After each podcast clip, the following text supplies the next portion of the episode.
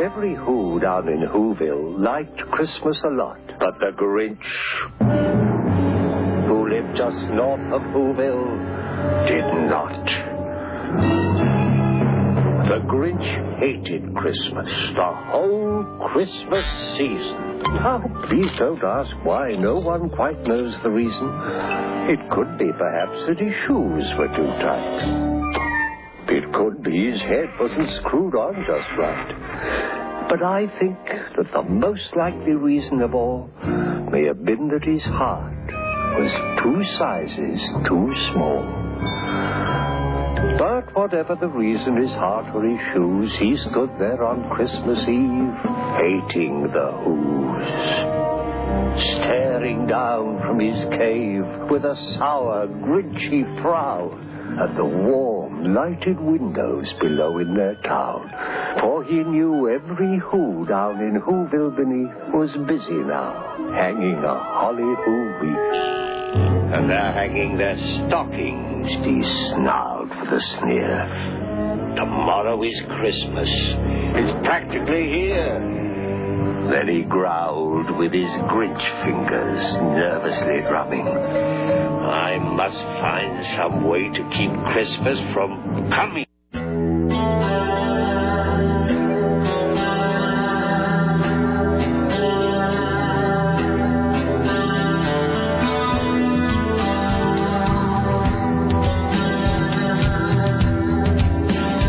Just a second. It's funny. It'll give you a chance to mock me. All right. Did you forget anything else important? Well, Oh no. let's not worry about it just now. Thanks. Hey, hello, hey, hi. It's Tuesday. We are uh, live, back again, and so forth. Not unlike the tag team. Uh, it is uh, 3 minutes and 18 seconds after the hour of 11, and there's the month of December. In the year of our Lord 2007, thank you for coming along, making a part of your listening day. We are live from the plushly appointed yet not overly ostentatious studios of AM 970 Solid State Radio. This, my friends, is the Rick Emerson radio program. Uh, it is Tuesday, and welcome to day 12. Thank you for coming along. It's 503 733 2970. 503 733 2970. That'll be your comments, your questions, your clarifications, your conventions, your two cents, your, uh, your hilarious puns on the name Cox. Uh, let's see. Uh, well, that that's it. Uh, 503-733-2970. That is our phone number today. Richie Bristol standing by, ready, willing, able, and sweaty. Uh, getting ready to pass along your observations about the interesting, the groundbreaking, the tedious, the mundane, the perverse, the whatever. Uh, it's 503-733-2970. 503-733-2970. Uh, you can also email if you like. It's rick at rickemerson.com. Rick at rickemerson.com, Sarah at 970.am, Tim at 970.am, or Richie with a T at uh, 970.am. Again, our phone number is 503 733 2970. So, uh, hello, and uh, I'm back, gone yesterday, back today. Uh, and then here live the rest of the week. Don't forget, coming up this Friday, uh, our big holiday extravaganza uh, featuring uh, some live music and studio guests, surprises, a live radio play. It's all coming up this Friday, uh, the 21st, uh, 21st. This Friday, the 21st, uh, starting at 11 a.m. Uh, tell you friends, as that guy said in that movie with the thing. It's 503 733 2970. Uh, All right, let me just address a couple of things. Well, first of all, Tim and Sarah are here, so I'll ask them. Okay, what should I start with? Should I start with an overview of the day's happenings, or should I start with uh, why am I sounding all cracky?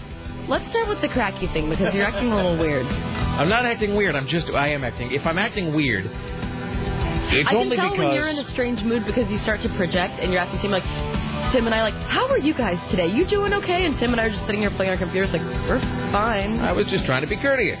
no, you weren't. I did when you gave me the thumbs up. I did ask if it was sarcastic.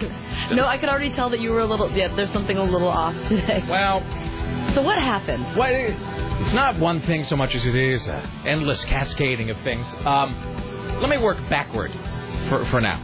I'll say that A was running a little late this morning. Uh, you know, yesterday's I was catching up with the email, and then I had like three different meetings. As somebody said, I felt like I was in an old Rock Hudson film. Three different meetings with three different people in three different rooms all at once today. So I was actually going from one room to another to another to another, and I would stay in each room for no more than five minutes, and I'd say, "Pardon me, won't you?" And then I would leave and I go off to another room where I would sit and nod for five minutes, and then I'd say, "Won't you excuse me, please?" And then I would go to another room. So that was m- my morning. Uh, and then trying to get you know everything put together for the show today. We're working on Friday at a feverish and hectic pace for Friday's holiday extravaganza. We're getting that put together, which is going to be great. It's just a little bit of you know, a little bit of a nightmare logistically. So we're working on rehearsals and scheduling and the music and the whatnot, and that's all coming up for Friday. So as you know, I monitor my caffeine intake very, very carefully. Uh, a lot of people think that I just come in here and just guzzle caffeine nonstop. Not so. Uh, I actually have a whole system for how There's much. a method to your method. There really is. I have a cup of tea when I wake up in the morning. I have uh, a cup of coffee and one Viso at 10 o'clock. Uh, I have uh, two more cups of coffee at 1 o'clock. And then I have two more cups at 4 o'clock. And then that is it. Now, keep in mind that this is my coffee consumption has been thrown off the last couple of days anyway because I've been in lovely Orem, Utah. Wait, you wake up and drink a cup of tea? I do. Because Sounds it, has, very continent. eh, because it has some caffeine, but not as much. And I find What's that your I preferred tea? uh, just like an orange black cut, Oh, like a like a black picot tea. Uh, so eh, because I found that coffee also has a sort of Pavlovian response. Have you noticed that even if you drink decaf, y- if you drink a cup of decaf sometimes for at least a few minutes, you'll feel like really awake because your body's like, here it comes. It's like a it's like a you know trained response. So I've learned to avoid coffee in the early morning just because even the taste of it sort of amps me up and then I kind of crash later. So Anyway, but I've been in Utah for two days where coffee is not impossible to come by, but my caffeine intake was very limited. Let's put it that way. For example, yesterday I had a cup of coffee, and it was weak ass Utah coffee. A cup of coffee for the entire day yesterday. And that can't happen. I had a blinding headache by about 4 p.m. that just would not go away. Uh, and I wasn't able to get in at the airport for reasons that we'll get into in just a second. It's so we're going to do a whole decompression in just a second of my weekend. Um, anyway, so I'm running late today, trying to trying to get my caffeine intake taken care of. I've had a cup of coffee. I go to the kitchen. I'm like, hey, I'm going to have a crisp, refreshing Viso. More of everything good. It is well known that the vending machine that dispenses beverages, we've talked about this actually at some length, not only takes ones, but it takes fives because so many like energy drinks and whatever are so expensive now. Eh, So it takes $5 bills. You put in a five, takes your couple bucks for the Viso, kicks back however much in, in quarters. This morning I'm like, all right, Viso, this will leave me ele- enough change for a, you know for a, for a Cliff Bar. Hooray! I put my five dollar bill into the vending machine this morning, sucks it in. Me, B three, you know, for the Viso, nothing. Try it again. B three, and it says, please insert two dollars. And I'm, dude, I just put five in, so it took my five dollar bill, a- and not only didn't give me the Visa, it showed no indication that it had even accepted the five dollar bill. Just took it and then pretended it hadn't. So I'm like, all right, not gonna freak out. I'll address this with Eric, the vending guy, later. Go back to my pocket, take out two one dollar bills, price of Visa on the vending machine. Put the two one dollar bills in. You can already see this coming. Nothing. As though I had. So I. what's wrong with you? You didn't learn your lesson the first time. I was under caffeinated. I wasn't thinking right. So I put in seven dollars to the vending machine this morning and received bupkis in exchange for it. So I had to go to my office and drink a warm Viso. I know the people in Rwanda what Oh, is aren't it really. hard? I know that people aren't really sympathetic in other countries, but I'm saying I had to drink a warm Viso. Tepid is what it was. Room temperature. That's not my America. No, it's not in America for any right-thinking individual. Uh, so, eh, so I'm chasing it with some extra coffee to sort of give me a little extra pep today. So, my caffeine intake today was, and then I'm seven dollars out in the vending machine. In a best case scenario, I'll have to wait for Eric, the vending guy, to get in whenever he gets in this week eh, to give me my seven dollars back. So, so if then- he even believes that you. if did he put even believes $7 in it, there. totally. So I'm Sounds kind of like a fictitious story. so I'm out seven bucks and under caffeinated. So that's how my day. That's what happened right before I came on on the air today. It's all very exciting. By which I mean to say not at all probably to you, but uh, all right. So we'll talk about my weekend here in just a second, but um, I will say this by way of a guarantees. I'm going to tease something, then we'll do introductions, talk about what's on the show, and then I'll give a brief recap of my weekend, which I'm sure everybody's waiting to hear. Uh, so. Everybody has been asking me. I got I j- logged onto my email this morning, my show email for the first time, in, I guess, since Friday, and just the number of emails asking for verification of whether or not Richie went to the swingers club this weekend is staggering. Let me just let you know that Tim and I were professionals yesterday, and we did not ask him a single question. I don't even know what happened. We bit Thank you both so our much. tongues. Thank you so much. I even do though we appreciate really that. wanted to, because he would start to talk about it, and Tim and I would look at each other like, "Stop talking, Richie. Mm-hmm. You can't tell us." So those, so we went Who's to, not? so we toured the Swingers Club on Thursday, and then on Friday it was revealed that a uh, someone we will only refer to as an attractive female listener called Richie and was like, "You got to go to that sex club with me." And so Richie was like, well, "I just don't know, Mr. Richards. I, I don't know whether I want to go." A- And so there's this whole debate in Richie's head for whatever reason about whether he was going to go to the Swingers Club on Friday or not. So we will reveal uh, we'll have him in, and we will reveal. That's not like Dragnet. In a moment, the results of that sex club visit. We will uh, we will talk about uh, that Richie is weekend and whether he went to the swingers club, and if so, uh, how it all came out. We'll d- talk about all that here in just a few. Um, Tim Riley's working on the following stories for your edification on this Tuesday. Well, it looks like two OSU College of Forestry clear cuts triggered that Highway 30 mudslide. Donnie and Marie are in talks to start a brand new talk show together. Yeah. Two teens were given shock treatments at a Massachusetts hospital after a prank caller ordered them. Amy Winehouse is arrested in London. Peter Jackson is signed to produce The Hobbit. There'll be more than one. And the Santa complains about being groped by a woman. Fantastic. All right. Uh, no, there's a joke there I'm not going to make. All right. Uh, we're joined today, as are we always, by the lovely and talented Sarah X. Dillon. Hello, and how are you? Hello. How did everything go yesterday in my absence? Stellar, I imagine. It's Yes. good as possible. Swimmingly. I have, there was some some computer crash right before the show. Yeah, it was about 45 after I'd spent 15 minutes setting up all of the show bits in there and organizing everything. Then it just froze. And so Brian had to come in and reboot everything. Yeah, but you know, but Brian, can I just tell you, that is the guy you want in charge of everything. When the coming zombie apocalypse happens, uh, Brian is the guy you want on your side. I'm telling you, he's Yep, the he came in, he got it. Well, him and Matt both came in. I couldn't find them. I'm running into the engineering place. I'm like, engineers, engineers, there's nobody. Of course, they're always out back smoking. Of I don't course. know why I even go into the engineer office. And it is amazing, by the way, that the smartest group of people we know, people who know more about the inner workings of complex machinery more than anyone else, spend all of their time destroying their bodies. Mm-hmm. now back just drinking and smoking with abandon. No, I judge all things by who I want with me when the, when the zombie apocalypse comes, and the engineers are at the top of the list. Really, Absolutely. that's a guy who can make anything out of anything. All right. Uh, Um, yeah, and a listener brought me um, books about the upcoming zombie apocalypse. now this is a listener who brought you uh, World War Z and, And the the Zombie, Zombie Survival, Survival Guide, Guide. which I've never read, so I'm going to borrow that. I am so excited about this. I um, yeah, many of my friends have the zombie survival guide. World War Z, by the way, and as I've said it many times, you go into it thinking it's going to be kooky. The zombie war! Wah, wah, wah. And then it's, it's just like pitch black. No, even already just reading little bits of the zombie Oh. survival guide, I'm like, It is "Ooh." just so deeply disturbing. I actually have the. wor- I'm such a fan of World War Z. I have it. I have the audio book too, which is acted out by a whole bunch of people: Henry Rollins, Mark Hamill, Alan Alda. Uh, it- it's just so deeply warped well because and wrong. It's, the, it's the back history of like people reporting that Totally. that they've had contact with the living dead. Yeah, right? it's it is it is like ten years after the war is over. And so it is like when Tom Brokaw goes around to the greatest generation and goes, Tell me about World War II. And they all go, Well, I was at the Battle of Anzio, and let me tell you, I've never seen more blood than that day. And then they give the whole breakdown of like some climactic or crucial battle in World War II. Uh, and they do this like Ken Burns does with all those war documentaries where they'll talk about, Let's talk about the Siege of Quezon. And some guy goes, Well, that morning dawned crisp and cold around 6 a.m. when we first saw Charlie. You know, and you're just kind of going, oh, God, you can just sense the coming doom. So it is with the zombie war because it's all retrospective. So World War Z, I strongly encourage everyone to read it. Uh, so, Oh All right. yeah, so for you, it was the hardest thing yesterday to not ask Richie about it. thank you so And I do appreciate it. I really honestly do. appre- I know how hard it is to bite your tongue. Even uh, that we and even work together. like you would start talking about it, and Tim and I are like, stop talking about it. Well, see, and we've all worked together for a while now, but and Richie is is no offense to him, is sort of the newcomer to the group, and so we've all had to train ourselves when something exciting because you can never recreate the the real. We're not we're terrible actors. Uh, Mm-hmm. I know that's why no I'm so offense, nervous Tim. about Friday. Yeah, I understand. we're all. I'm just saying, when it comes to the radio, we're, we can't method act. Like I, I gotta, uh, you know, you- or maybe we can method act. I don't know what that means. It- We, we can't pretend very well, and so like if Richard's like, let me tell you about the sex club. I'm like, no, you gotta wait. You gotta wait and tell me on the air because I won't be able to act excited if I already know. So, uh, so we will talk to Richie about the swingers club, but I do appreciate the restraint you all showed in not asking him about it. So well done. Um, all right. Uh, Well, let me just. Here's what's coming up today. We'll talk to Lisa Desjardins uh, later on today. We will talk to Steve Kastenbaum.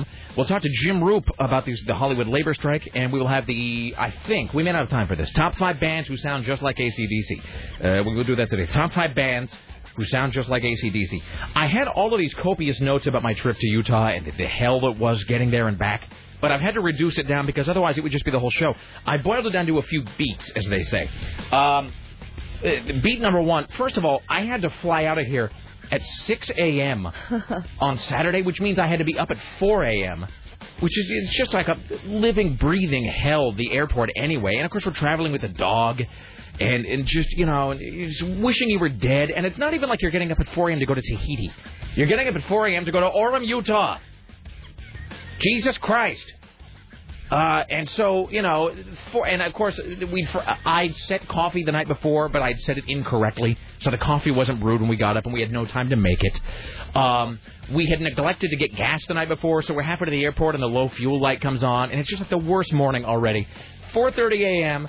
Fuel light on, no coffee, trying to corral my dog while I'm getting ready to go on a plane to Orem, Utah. It's just like, can you get up at 4 a.m. so we can kick you in the balls? You know, sure, why not? Ah! Um, so we finally get there, and it's just I don't want to knock my in-laws. I'm gonna try very hard to be polite. I'm just saying, their the way they spend their time and their days is much different than perhaps mine. Um, it's a whole lot of sit around, don't drink coffee, and watch Fox News all day, and you, you, you're just sort of like spending the whole time just wishing that someone would drive by and just put a bullet in the base of your head. Um, and then I would get some, you know, then I would be able to go out and get some coffee. Uh, they've actually loosened up considerably. I'm actually able to leave the house and go get coffee somewhere else now. You don't have to hide it like a secret No, shame anymore. no, I'm able to. And once I get coffee, then everything is sort of okay for a while. You know what I mean? It's it makes the demons quell. Uh, and so you, it's just, you know, it's it's not like you know my it's my perfect life, but it as long as I have some caffeine in my hand. But of course, the nearest coffee is like half a mile away. And as I said before, it's just this weak ass Utah coffee. Um, and uh, so I would be able to get like one cup or maybe one and a half cups a day, which is just enough to allow you to function, but not enough to actually let you feel good. Just enough to keep you from actually lapsing into a stumer, uh, stupor. Um, on the way there, we noticed a foul odor on the plane. I did tell Sarah about this actually. It was revealed as we were leaving Portland, as we were taking off for Utah, that the plane had just, I swear to God, the plane had just been used to transport thousands of pounds of fish. They had How just is that even possible? and in a it's a commercial passenger plane. airline. And in a passenger plane. That's what I don't understand because we're all like, and of course my Well, first. can you? What, what airline did you fly? Um, let's say that it's a, let's say it's an airline whose name might be familiar to any number of sorority sisters. Animal House? Well, yes, actually. Uh, you know what I'm talking. Yeah. Oh, okay. If you are in the Greek system, ye might be familiar Well, with I this never airline. fly them. Uh, well, let me tell, let me give you another reason not to. Um, yeah, so I- it's a passenger plane. I don't even know how that works. But we're like, what is the foul stench? And she goes, well, we were transporting some seafood, so you may notice a lingering odor. And we're like, well, yeah, hello. And so the whole, it's like you're inside a rotting That is sardine. so awful. It was disgusting. And because at first I thought, I thought, oh, did you know, did Max pee or something? Is it like my, is my dog the responsible for this smell? And then you realize you're glad because it's not your dog. You don't want to be embarrassing. And then then you realize, oh no, we're just in a plane that was used to transport like anchovies. So eh, just a, a three-hour flight in a plane that smells like fish to a place After you already had don't to want wake to up go. At 4 a.m. with no, No gas and no coffee. coffee. Jesus, man, it was just like ugh, it was just hell. Uh, let's see. So there's that. Uh, Uh, let's see. I uh, just a couple other uh, brief notes here. Well, first of all, radio in Utah is just the worst thing. Radio in Utah just sucks beyond all comprehension. I know that it's ranked as one of the best places to live as a radio listener. Not so much. Everything there, it is still about 1989 there. Um, it's, everything there just sounds like it's it, it's not even 1989. Everything in Utah is still lodged permanently in about 1993 alternative nation era music. It's you, you know where they're they're still playing like a lot of um. What's a good example? You, you're driving around and they're still playing a lot of like Marcy Playground and thinking that it's just the best cutting edge music that you know, the record companies possibly have to offer. What should we play? I don't know. Let's play Gin Blossom Uh-huh. songs all day. Everything there is either country or alternative. Um, by the way, radio names are just as bad in uh, Utah as they are here. There has to be a wolf There there. either there is, and there's a e- there's Those a move are in there. everywhere. There's, a one in Seattle. I, I, I'll be flipping the stations and hear that. and all the radio names there are either really um, cliched and normal, or they're kooky, but in a way that's about 15 years old. So do these business guys just get and, like put on their suits and go to a room and be like, you know, I'd like to name a radio station The Wolf, and let's call thousands of radio stations that same name because it's so stellar. Let's put an Excel spreadsheet over the whole country and make every radio station sound the same. It just I've got doesn't some make old any sense. clip art that won't cost us a dime. Exactly, that's that totally what it is. clip art is terrible Look, too. we've uh, we've already got this logo laying around, and I'd rather use this than pay someone nine dollars Do to you come use up with the a new font print logo. or the light bulb? So that's exactly what it is, and any number of radio stations that you would recognize from Portland are also there. yeah. Um, and so the DJ names are all either really cliche normal or they're like a 1993 era alternative. So there's a guy named Zach Taylor. That's, you know, because why not? Just call everybody in Radio Taylor from now on. But then on the alternative station, there's the guy with the obligatory zany name. He's Artie Fufkin.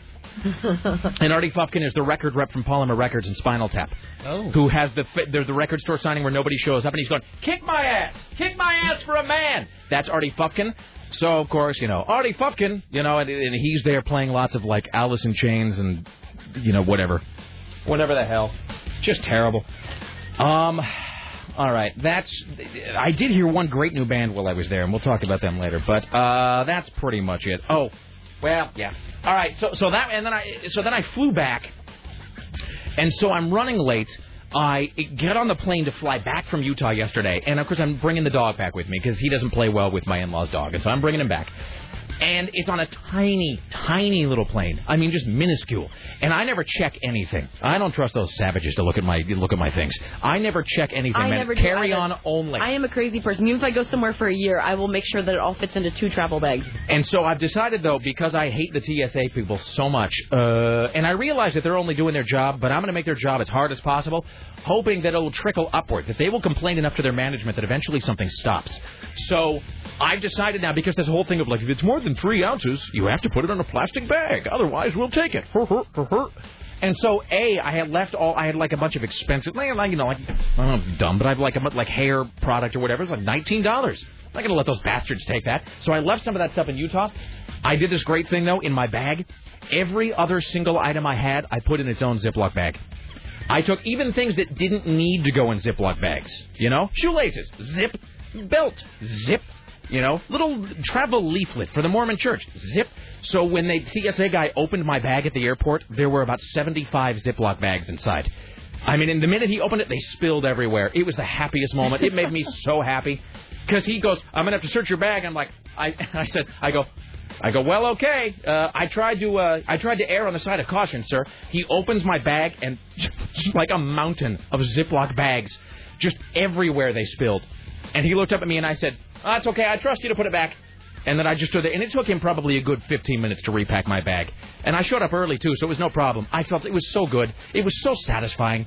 Just watching him scurry around, minimum wage with a gun, p- repacking my bag for me. I didn't even mind that then, in a fit of pique, they made me get the pat down search just because they were pissed at me. But I didn't care. It was so deeply satisfying. Um, anyway, so I get on the plane, and I have Max, and I have my bag and the, it, it's such a tiny plane that the bag and Max, it's like jutting over into the space of the guy next to me. So I felt terrible about that. I'm wedging wedge my bag, and then Max Max is actually over in the foot room of the guy next to me, to which I was I just had to apologize the whole flight because there was just nowhere to put him, nowhere to put my bag, and so I apologized the whole flight to the guy. So I'm flying back. Thankfully, no like uh, fish, you know, whatever. But as I'm flying back, I you know I hadn't shaved for a couple of days because you know just, I just didn't care. I was sort of on vacation and whatever, and so I hadn't shaved for a couple of days. So I'm sort of doing that thing that guys do where you kind of rub your hands over your face. I'm like, ah, I got a little scruffy, uh-huh. and I rubbed my hands down uh, down across my neck. And I noticed there is like I'm not trying to be gross, but there's like this. My neck is really it's swollen. There's like a, it's it got a pronounced swelling. And I'm like, well, and of course I can't, I don't have a mirror or anything. Sarah's now feeling her throat. Um, it, it was so wedged in, I couldn't get out. Max was basically sitting on my lap, so I couldn't get up. So I'm stuck on the flight for about two and a half hours. I can't see my reflection anywhere. I don't have a pocket mirror. I don't have anything. And all I can tell is that one side of my neck is really swollen, and it seems to have come out of nowhere. So I have two hours and 20 minutes on the plane of pondering what this sudden swelling on my neck near all my important glands could possibly be. And of course, the entire flight, what am I thinking? I'm thinking, this is it. The cancer has finally come for me. The thyroid cancer that I know is waiting has finally appeared. This is it. I'm going to be dead within a week, and it all started on this plane. So I've got a book I'm trying to read. Of course, every time I read the book, I just get distracted by, well, I wonder, if, I wonder if I'll have time to make up my will again. I wonder if I'll have time to update. Will I have time to film a Yul Brenner-esque goodbye video to all my friends and loved ones? The whole flight. I'm just freaking out over the swelling on my neck, and I'm like, because I don't know where anything is. Like, I don't, I don't even know where your thyroid is. Is it in your neck? I think so. No one knows. Yeah, I don't know. I'm not a doctor. And I'm like, I bet that's what it is. Uh, thyroid cancer. This is it. Well, Emerson, it's the big, you know, I'm, I'm starting to talk to myself like a Mickey Spillane character. This is the hard goodbye, you know? It's like you're waiting for it. I I am waiting for it. I've resigned myself to the fact that I'm going to get cancer someday. Um, but um, e- even my wife, we visited her uncle while we were there, and he had a heart attack. And I told her, I'm like, you know, I'm always freaked out about the notion of a heart attack. It sounds, you know, like it's terrible and it's very painful. She said, oh, honey, cancer will kill you first. That was on Saturday. She said this. So I'm flying in yesterday, and I'm touching, and of course, you know. I'm repeatedly like jabbing the swollen area in my neck, going, "Well, that's what cancer feels like, huh?" I thought it'd be bigger, you know, or whatever. Totally freaking out about it. I land, drop Max at the house, immediately drive to the hospital. Uh, well, because if you had a sudden weird, uh, you know, a very pronounced swelling on your neck out of nowhere, you would you would want to know what that was, wouldn't you? No, I'd wait it out a little bit. Oh, not me. Not me. If it's cancer, I want to know right away. So I drop Max. I drive to the hospital. On the way to the hospital, I'm I'm planning out the li- the, po- the posthumous listener party that I will ask you guys to have for me.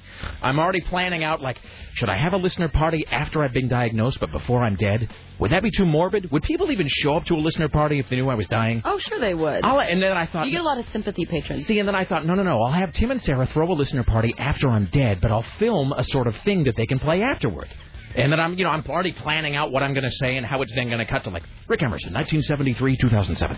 Um, For all you know, Joni could have it done. She was just waiting for the last line. oh, that's so creepy. Like Bob Hope, she's just been making it this whole time. So I go there, uh, and uh, you know, as I as I always say, I don't wish to identify my insurance company except to say that I barely knew her. so I sit there for a good two hours and 45 minutes inhaling the assembled fumes of the people hacking up lungs all around me. Finally get in there. The doctor, who looks exactly like Brian Jones, our engineer, by the way, which immediately made me feel okay. Because I'm like, it's Brian Jones. He knows everything. The doctor comes in. He looks at me, and then it was a wave of uh, sort of relief, then a wave of embarrassment, then a then a wave of of, uh, uh, of relief again, because he looked at me and goes, he goes, no, no, no, that's uh, that's nothing to worry about. And I said, ah, relief. And then he goes, he goes, that I think it's just a really like badly uh, ingrown hair. It's probably not a deal, and it's you know your your immune system, it's What's just the sort part of about not being swollen grown around again? it. Well, you know, I mean, you know, he goes, he goes, that's just an ingrown hair, you know, it's, it's whatever. And he's like, he we'll give you some antibiotics, she'll go away in a couple of days. And so I was kind of embarrassed. I thought, oh God, I was freaking out, and you know, oh what a fool I've been. You know, I shouldn't have come in. Oh, it's- And and then he erased all of that with another wave of gratitude by going, you're right to come in though. If you hadn't, it'd be the size of a golf ball in two days. And so, I mean, it's like, oh, well, I was right. Because you don't want to feel like you've just been like a retard hypochondriac. But he's like, you were right to come in. Yeah, that'll be the size of your fist by this time next week. So, anyway. So there. Oh, and best part though, as I'm like speeding to the hospital last night, convinced that I'm about to die, red light camera got me. Going through an intersection, bam! You hit that. You hear that. That you know. That you see that strobe light, and you're like, well, there we go. I've just got a ticket. Well, I'll be dead anyway. I won't have to pay it. You can So- explain this whole thing to the judge. I'm sure he'll Jesus. listen. I was God. convinced I was going to die. So that was That was that was my weekend. You know, fish plane to Orem, no coffee for two days, come back, red light ticket on my way to the hospital to sit for two hours to be told that I have a thing that could have been the size of a golf ball that probably won't kill me. And then this morning the machine took seven dollars and would give me my visa. But I'm back. So there you go. Oh, for the love of Christ. Can we All right. not talk about Utah anymore? I'm just After saying. this first part. I'm just saying. Wanted to get it out. You asked why I was feeling a little wacky today. There you go. 29 minutes later. I'm I just know. saying the assembled, you know, whatever of the thing and the deal. Um, now Lisa's not till 11:45. Should we? Um, That's all. Are you sure? yeah. Unless you change the time, that's 11:45. Okay. Well, they- Uh, I just read what was on the paper. So do we want to uh, bring Richie in now? Yes. Let's bring him in now. and, and then have him tell us just a little bit, and then we'll break and we'll come back and we'll talk with him more before uh, Lisa comes on. Oh, Richie. It's called Sex Panther. Oh, Richie. By Odeon. Please hurry back soon. It's quite pungent. Uh, all right, Richie Bristol. Hello, sir. How are you? Good morning. All right. How's life? Hi, Richie. like my shirt.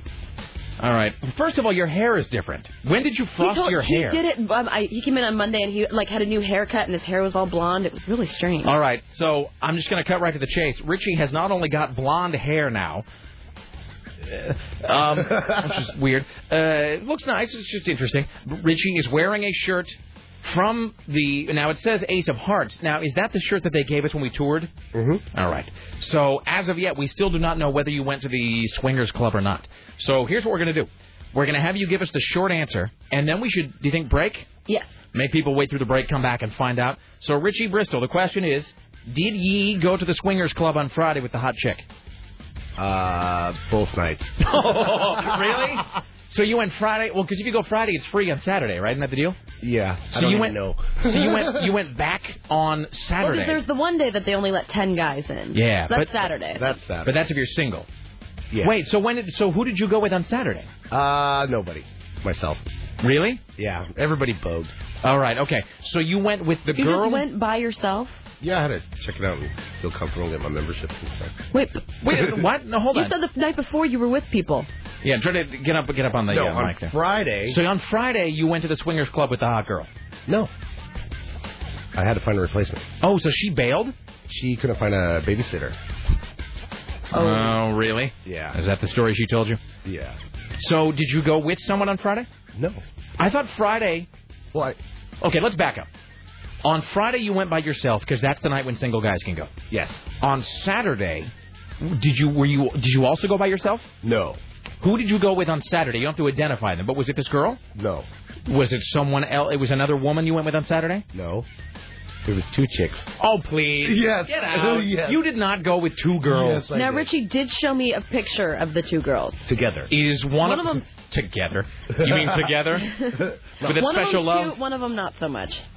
What a terrible thing to say. But I'm not identifying which. But is you put them which. together, they're both hot together. so if you balance them out, like they're an, if you average them together, the You're the one who mean. sent me their MySpace profile.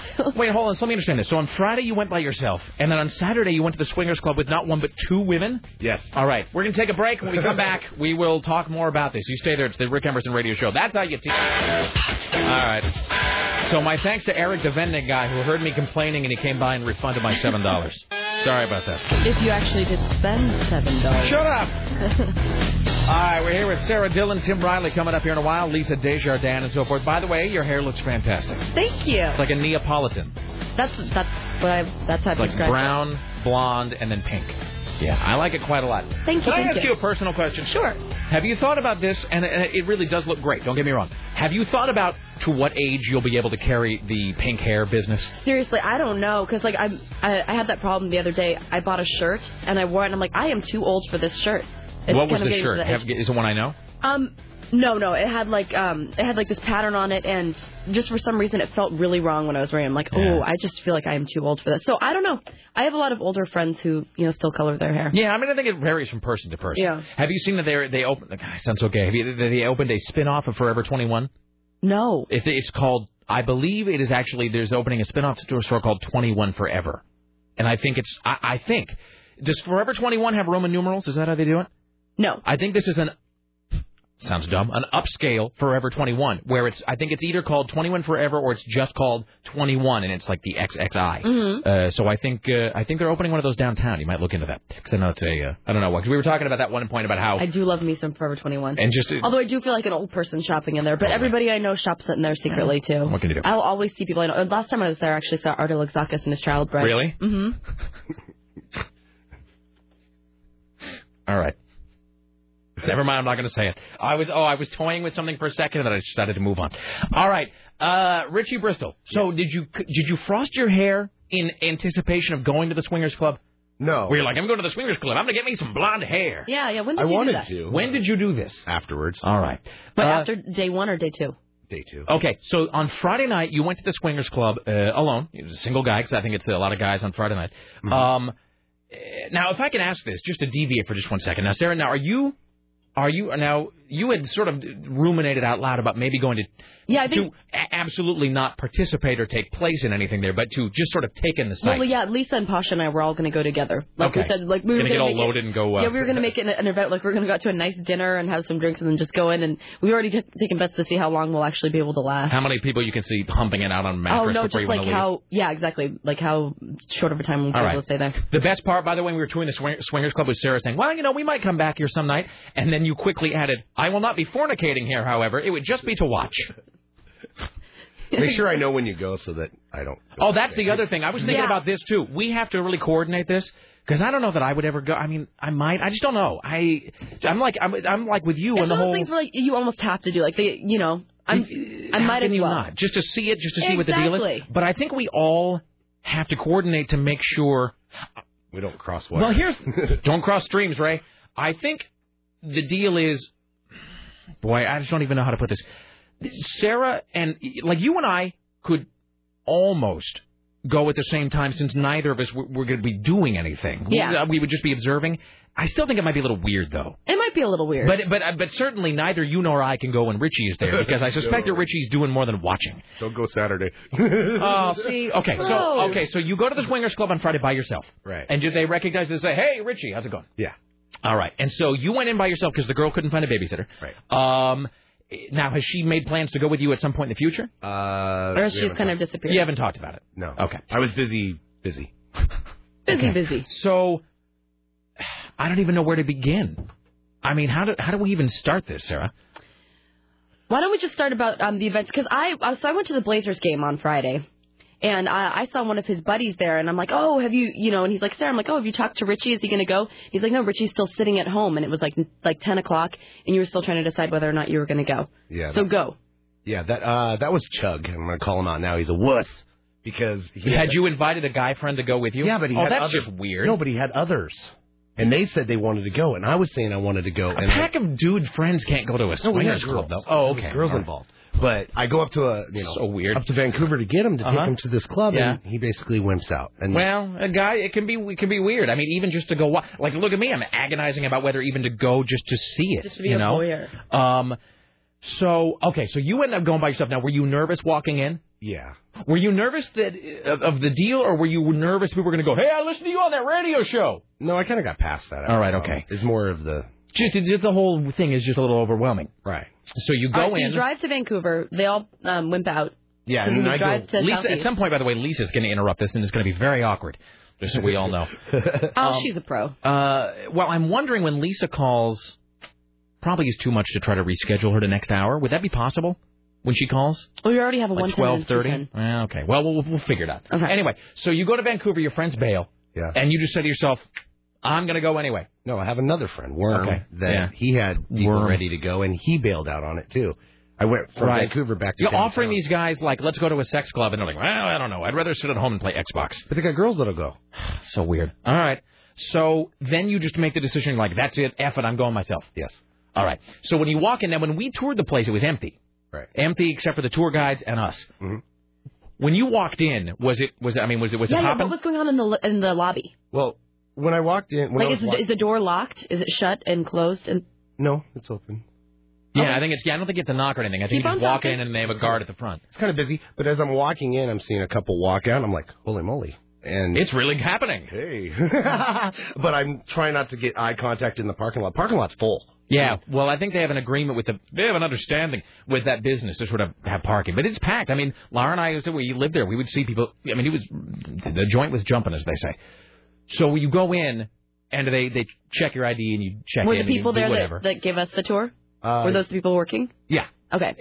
Uh, two, uh, okay, because there was two men and a woman who gave us their, so they were there, and they went, "Hey, glad you decided to Which uh, come guy, on in." mustache or no mustache? uh, I think mustache. Okay, Okay. and It's all a big blur this week. I mean, they look Saturday's very different. pretty- now were you feeling freaked out standing in the lobby?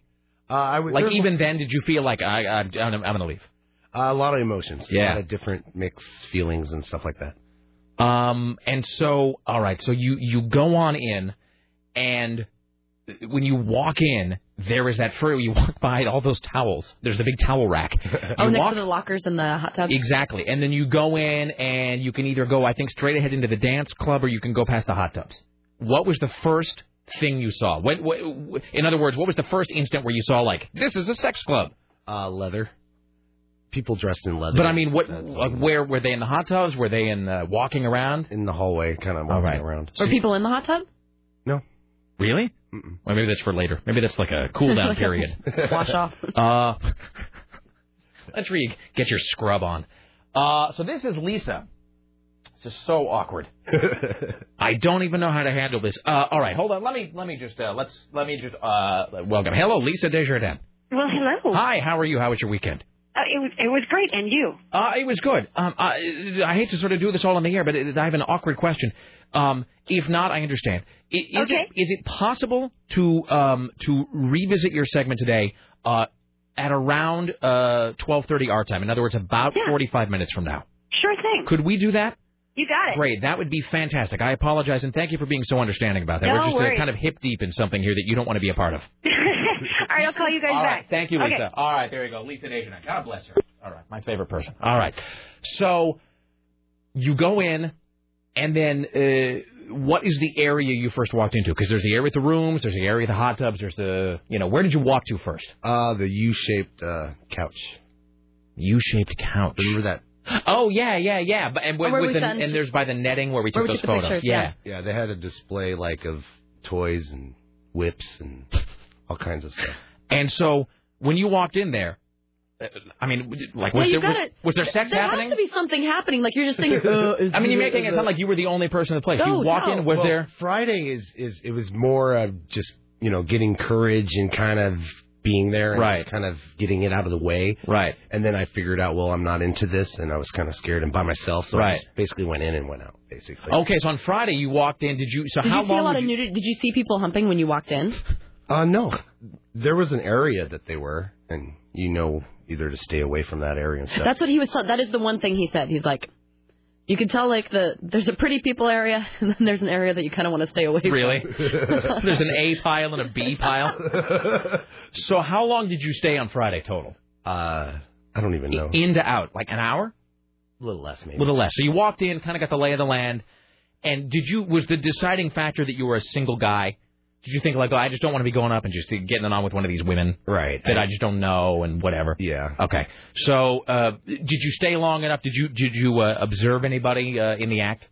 Uh, no. All right. So were they, was it, they mostly off in the little private rooms or whatever? Mm-hmm. Okay. So were there a lot of people? Like, were you passing people in the hallway?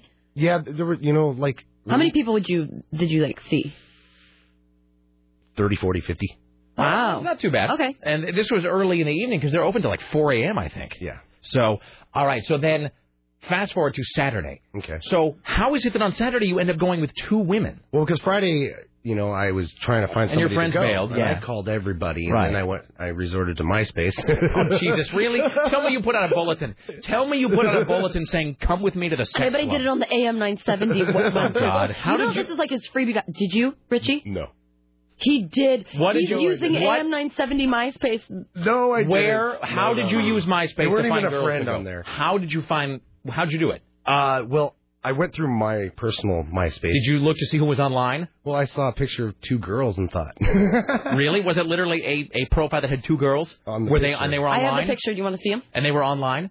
uh-huh. And then did you send them an instant message or something? Yes, I did. And what did it say? And then I'll look at the girls here. Um, what are you doing tomorrow? and they said nothing. Why? Well, I'm looking for this and that, and I'm doing this and this. No, no, and no, no, that. no, no, no, no. Not looking for this and that. when they said, "What are you? Why? Why are you asking? What are you doing Saturday?" What did you say? Well, I was tell- I was using the show um, shamelessly. I uh, we're doing this- program, and uh, We gotta check Did this you- out. Just be honest. Did you, you do it from the AM 970? No, they're not. but you did They're use not the, even the, friends. the but you used the radio show line. You said, "I'm on the radio, and we're doing a little uh, tour tomorrow." Well, Thursday we went on a tour, and I have to, you know, check it out while it's open. I can't find anybody to go with me. Oh, oh, oh. really? But they were like, "Yeah, sweet." They were suddenly they were really into it. Yeah. Are these girls that you've known before? I mean, do you know them? I didn't. I had met one of them through a friend, through a friend, maybe last. And they summer. just added you on MySpace just cause. Yeah. So you didn't really know them. Did you know their names? Uh, no, I just met one of them that Jesus. one night. All right, let me look at the photo. Okay, you ready? Oh, am I Hey, turning it? listeners, Uh, no, but they might be listening now. Well, that's not bad. Yeah, it's not bad. I give a thumbs up. Trying to be the hip mom. Yeah, a little crazy Yeah. eyes. One of them. I see some crazy Yeah, eyes. one of them's got the crazy eyes. Oh, yeah, they're Uh, now, are they related? or Are they just friends, or are they together? just friends. No, they're not. They they're not swingers. They're not lesbians. They're just they're Were just they friends. for the night? They're just very. Were they affectionate. willing to learn? Very affectionate. Okay, you're so creepy. All right. Um, okay, so you just message these total strangers. How is it that you have this much game? God, it sucks to be me. So you message these total strangers on MySpace, like, would you like to go to a sex club? And they say, Yes. Jesus, all right. Where do we go? And so did you arrange to meet them there or somewhere else? Um, well, if you know, I had to work that night because of a Yeah. concert, and I I was getting kind of nervous. Right. So I said, "Well, meet me at the bar so I could down some drinks." Just make it loaded before I have sex with strangers. Um, and so they, you meet at the bar. yeah. Well, we meet in the parking lot, walk over to a bar near there, Uh-huh. so that we could just walk back after having maybe Right. a few drinks in us. and You stuff. bought them drinks, Yeah. of course. Um, and we went back, and And then so you go to the club. we go to the club. Now, had they been there before? no, Were they? Uh, what was their reaction? Were they nervous? Were they they excited? were they were nervous. They were very curious though. They never. No, did they? Were they going? Um, were they planning on sleeping with people? Like, could you tell that they were just ready to go You there? never do. I think. or were they going just initially to observe? Well, to help us for the show. But I mean, were they going out of the put curiosity us factor? into this. This is all you Seriously. and were your they going for weirdness. CBS Radio? Um, it- were they basically going for the same reason like Sarah and her friends might go? At least, in, you know, was that their initial thing? They wanted to kind of just see it, like, oh man, it's so Curiosity. weird. I want to check it out. We've heard from a ton of people. Somebody from upstairs who I won't name, um, who uh, is sort of a friend of the show, who's very reserved, and I would say she's, um, you know, a fairly conservative person. She's like, I would totally love to see that just to see what it's like. Mm-hmm. So is that their thing initially? Yeah, curiosity. So there's you now. When you walked in with these two, you know, you know, pretty attractive girls, were all eyes on you? Was it like, who's the guy with the new meat? no, there's a lot going on. All right, I think. Yeah. Mm-hmm. And so you all walk in together, and then so once you walk in and you're in the actual club, you and these two women. So what happened? I mean, would, did they did they kind of peel off and go elsewhere? Did you all stick together? Um, I didn't want them to get scared and stuff. Sure. They were kind of, you know, uneasy about it it. could be overwhelming. So I took them straight to the pool room. Not the. Oh, oh, the, the the billiards room. The I thought billiards you meant like the room. hot tub room. So Did you you take them get to the them some snacks at the buffet? Uh, eventually. So you take them upstairs to the billiards room, and there's like some booths, and it's kind of like that. I don't. They might not want this comparison. It's a lot like that Rose and Thistle place. It reminds me of that. Uh-huh. Uh, sort of like a pub. Uh, and so you're up. It's like a Regal Beagle, but with sex. And so you're there, just kind of hanging out at the the bar area upstairs. Yeah, but but on the way to the pool room, I was very surprised because I first thing I did is I walked in and there was this couple sitting at a table, and I'm like, "Holy moly, this is she's hot." Yeah. And then I go upstairs and I'm like, "Holy moly, more hot people." Yeah, I, I, had a, moly. I had a listener, Holy a moly. friend of the show, who emailed me, and he's like, "Hey, my wife and I've been going there for a long time." He's like, "A few years ago, it was a real mixed bag," but he said that the last few times he and his wife have gone, he's been really surprised at how attractive some of, the, especially the women, were. He said it's really surprised he and his wife that it's gotten a Yeah, lot because better. you always hear the rumors like, oh yeah, it's just you know like how we thought before. Totally. Like it's just like a bunch of big ladies hanging out there. he says that he's been really surprised. They've run into a lot of really, uh, you know, i- i- not all gorgeous, but I mean normal or attractive-looking people. So, did you pass sex on the way up? No, it was just like a club. It I was see. that's weird. The thing is, I must have. I, see, now I almost have to go because, well, I'm- because they were talking about yeah, they're like, oh, you could have sex anywhere except for you know the buffet and, And like when you picture it in your head, don't you just picture like Caligula where it's just sex everywhere, like Yeah. you're wading through it in boots to get to the bar. and uh, okay, so you and the, they go upstairs, you hang out, Uh Uh-huh. huh. uh, and then eh, Sarah. So what happened? Okay, so I uh, there's two tables right, and I got I'm I'm thumbing for quarters, and for the jukebox. Yeah, and I see this chick sitting at the end of the table. and She gives me a big old smile. I'm like, geez, I don't get smiled at like this, you know, ever. so I'm like, how you doing? And she was like, oh, my husband just went to get uh, quarters. Yeah. And I said, oh, and so you're gonna use the table? And she's like, yeah. And I said, well, is it okay if I, you know, and I pulled the chair up. I'm into watching. Can I just watch you guys play pool? And she was giggling. They were having fun with it. You with the, the single entendre. I like to watch. Can I watch him shoot those balls? Like I watch him play with that stick. Yeah. Uh, but she was pretty hot, so I was trying to figure out what their story was right off the Wait, bat. what happened to the two girls though? Oh, they're right there. We're waiting to play pool. And so And then the other table freed up, and, and we're like, okay, well, I'm trying to get them to relax a little, and we're trying to get into Right. it. Uh, so we started playing pool, and it was uh, I had each one of them on a team. We played doubles, but it was me and her versus me and her. Okay, so you okay, so it's- so th- there's like you guys and another couple or whatever, all playing pool or whatever. Yeah. And so So at, let, let's now fast forward to what the audience cares about. Okay. Uh, so at any No, I point, think it's coming up pretty soon. was, All right, so then yeah, I, was sex had by you? um, we played pool and then I made it a bet. And the bet was that Oh, the God. losers had to do what the winners said. You are so you creepy are and great. So creepy. This is fantastic and horrible. You gotta do what the. Oh. We're gonna play for sex. And then It's there like was Zap Brannigan. We're gonna make a very Yes. sexy bet, Kiff. Uh, okay, and so who, Okay, so who is so the who won? loser? Well, I won no matter what because I was on both teams. I don't understand. All right, so so who so uh, who ended up issuing the orders? uh, immediately after I won the game, I went over to the fruit buffet and said, "Come on, ladies," and we went to a room. So when you say you and the ladies went to a Wait, room, what about the fruit buffet? I don't know. Uh, so you won. Which ladies did you go to the room with? The two that came with you, Yes. the other lady, or all? Just the two that went with me. So you and the two women who you who did you randomly sent an instant message to on MySpace. you don't know that you met on MySpace. You and the two women went off to. Now, was it a private room with the curtains, or was it like the voyeur room? What room was it? Uh, it was a private room. I shut the door, shut the curtain, shut the window. Okay. and and so then it was you and these two girls uh, knowing one another biblically in this room. Yeah, and pocket full of fruit. Oh please! really? Is that why? Is that what you mean when you say you went by the fruit bar on the way Wait, there? are you talking about like the piece of fruit that I had when we were? at- You're talking about a banana. That's what he's, he's talking about a This would banana. be so much better coming from them, but I'll leave it at that. I don't think I'm interested in having them in here. Well, So you They'll meet have a these nice random tropical girls smell. on MySpace. Granted, it took a little time. It wasn't like you know. Now Did it let me work ask up you for the this. banana? Did, did you The now? pool. Did, let me ask you this: Did you take the banana because you felt uh, that there might be anxiety and you might not be able to perform? no, You'd be, I'd be on the bull- I, would- I would have that fear. I, was would have just that being fear. Playful. Okay, I mean, it was there. Of course, who doesn't like a banana, Sarah? The, bu- Um, the buffet's next to the pool table. It's right there. so why not? It's like it's a crime not to use it, Sarah. Um, Were they drunk? Were you drunk? Uh, I was. Yeah, I You'd had a I only few. had two wines. I had but you'd had a couple belts at the bar, you know, before you went there. two wines. How long were you and the two girls in the private room?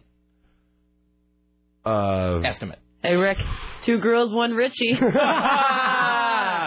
oh, Uh. 45 minutes. Forty-five minutes. Forty-five minutes, you stallion. Look at, look at that, you stud. wasn't me. It was the fruit. Uh, see, why do you have to say things like that? Are you kidding? Like, are you really in- insinuating what I think you're Oh, insinuating? I don't think it's gotta hear insinuating. from I think them. he's telling. I don't want to hear it from them. Let me ask you this. Any girl who randomly meets the guy on MySpace and lets him That, yeah. eat fruit, It's like, swingers no, club. You're gonna meet him As at the in club. What's two the difference? swings. I'm that's talking just about unhygienic. L'Amour, Sarah. Um, let me ask you this: Did you, did the fruit at least use protection? I dropped half of the fruit on the, the on the bed, and I refused to eat that. I, dude, I don't understand. I what don't he's even saying. know what some of this means. Uh, like it's so I'm trying veiled not to. and not, and you're trying not to what makes him look like. No, I'm not Lovely trying ladies? Oh. to. I'm trying to Um, keep it clean. nothing wrong with being a slut. Uh, let me just. Lots of men love sluts. So let me ask you this: Now, did uh, Did you did We're- you, do, did you have sex with both of them? where did you have relations? Yeah, did you encounter each woman? I tied the first one up. See how we're asking, and then you're over answering the question. So you tie. Uh, all right. All right, so you guys all go into the room and you shut the door. yes, and, And then what do window. they do? Do they sit on the bed? Who made the first move? Me? Of course, because he's the man. So did you pick one over the other? No. Wouldn't you? Uh, uh, okay. Well, the loser. There was a winner and a loser. I see. And so you restrained one while occupying yourself with the other. Is that true? Yeah. And then did you switch? Uh, then I tied the other. Then you switch. Yeah, you're like, okay, now I So will the tie title you. one was watching you guys. After she was tied up, she looked and she said, "Well, she was having fun." All right. So, so- and then you swapped it. Then the other was tied up, and you uh, engaged with the the first woman. Yeah. Uh, at any point, did they together?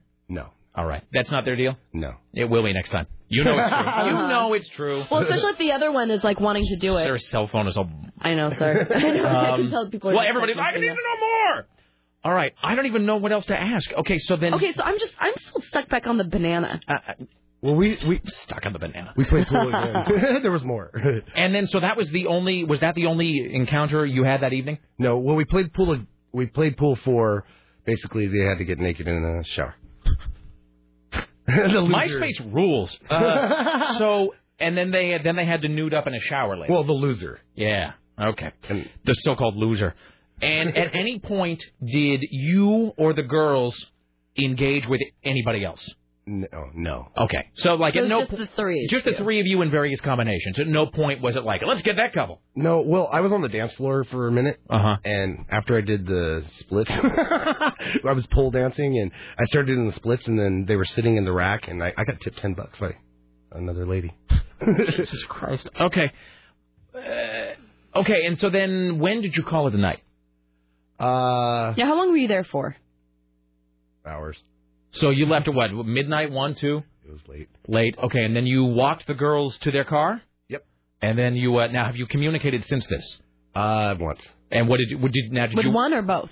I saw him at the movie. well, they have a last mutual night. profile. It looks like. Were they at the movie? They were at the premiere last night that we did. I'm sure you One gave of him them was. passes. They were at the Dewey Cox. you gave him movie passes. Were they? They were. Oh, Uh, Richie. they were at the Dewey Cox story. One of them was. Okay. yeah. So did you eat? Did you wait today and then go? Had a great time. We should do it again. Whatever. No, they wanted to, you know, check it out again, and they told me to get. So they have already asked you to go I told again. you to get what? They told you to get a friend. Uh, one of them made a comment that says basically, uh, you know, get some equipment, and I'll bring my friends to your house. Get some e- really? So they Some want equipment. What kind of they want to equipment? move like the harnesses. They and want to stuff. move the party to your house and they want you to get a harness. They want you to get a sex swing. and all our friends will come over. Who are you? So you meet these girls, Sex and bot the sex club 5000. isn't enough for them in a room with you full of fruit and ropes and everything. They want to put a That they- harness in your home. They want you to bring it to your home so that they can, so you and your friends can have your way with them. no, they're friends. Sh- She said she'll grab some friends and come female over. friends or male friends. Yeah, her friends. She said she'll grab. So let me understand this. She wants you to put a sex harness in your house so that she and her other friends Yes. can all come over and you can be attacked by like Are you nine making women. this up? He's not making it up. I can tell. I can tell he's not. Look at what? I'm gonna erase it real quick. I can tell that he's not making it up. Wait, what am I looking at? Are you looking? Is there a comment on your? And we have to break. We're so behind. But is is there a comment on your MySpace? On the Richie okay, one. I'm trying to find Oh, it. thanks. You didn't even Well, right over the air. Your hand doesn't cover that up. Are you going to erase it? Huh? Re- read the comments. He's going to erase I can't It. find it. All right. This is very frustrating. Well, Ri- we have to take a break. Uh, Richie, will you? Uh, let's take a break here. We'll come back. We'll read the comment, then we'll go to Tim Riley, the Ministry of Truth. We'll undoubtedly revisit this later in the day. There's so much more I want to know. Uh, Lisa Desjardins, God bless her. I'm so glad she wasn't on hold to hear all of this. Uh, she's so Catholic. Uh, anyway, back after this with more of the story. Tim Riley, your phone calls. Stay there. It's the Rick Emerson Show. will ever be the same. Yes, out of sensation, like you're under sedation. Let's do the time warp again. Let's do the time. wife and daughter are out there on the line. All right, hello, it's the Rick Emerson radio program. My, what a day it's already been. Very compelling radio. All right. Uh, well, we'll return to that subject later on uh, in today's program. Lisa Desjardins coming up here in a while, uh, Jim Roop and so forth. Without further ado, let's get to an already egregiously late news hour with Tim Riley. Time for the Rick Emerson Noon News Hour from AM 970 Solid State Radio. And now, from the Ministry of Truth, this is Tim Riley. Yes, there are other things going on the road beside the MySpace and sex clubs and whatnot. Thirteen neglected poodles are up for Aw. adoption. Yes. Mhm. Last month, police seized a total of 25 poodles from a neglectful home. The Willamette Humane Society is opening up early tomorrow for those interested in adopting a poodle. Now, are these. Uh... uh, Are these uh, like whatever? Do, do pure poodles or is it like a poodle? I mean, do you, do you know any have any details Poodle about poodles. this?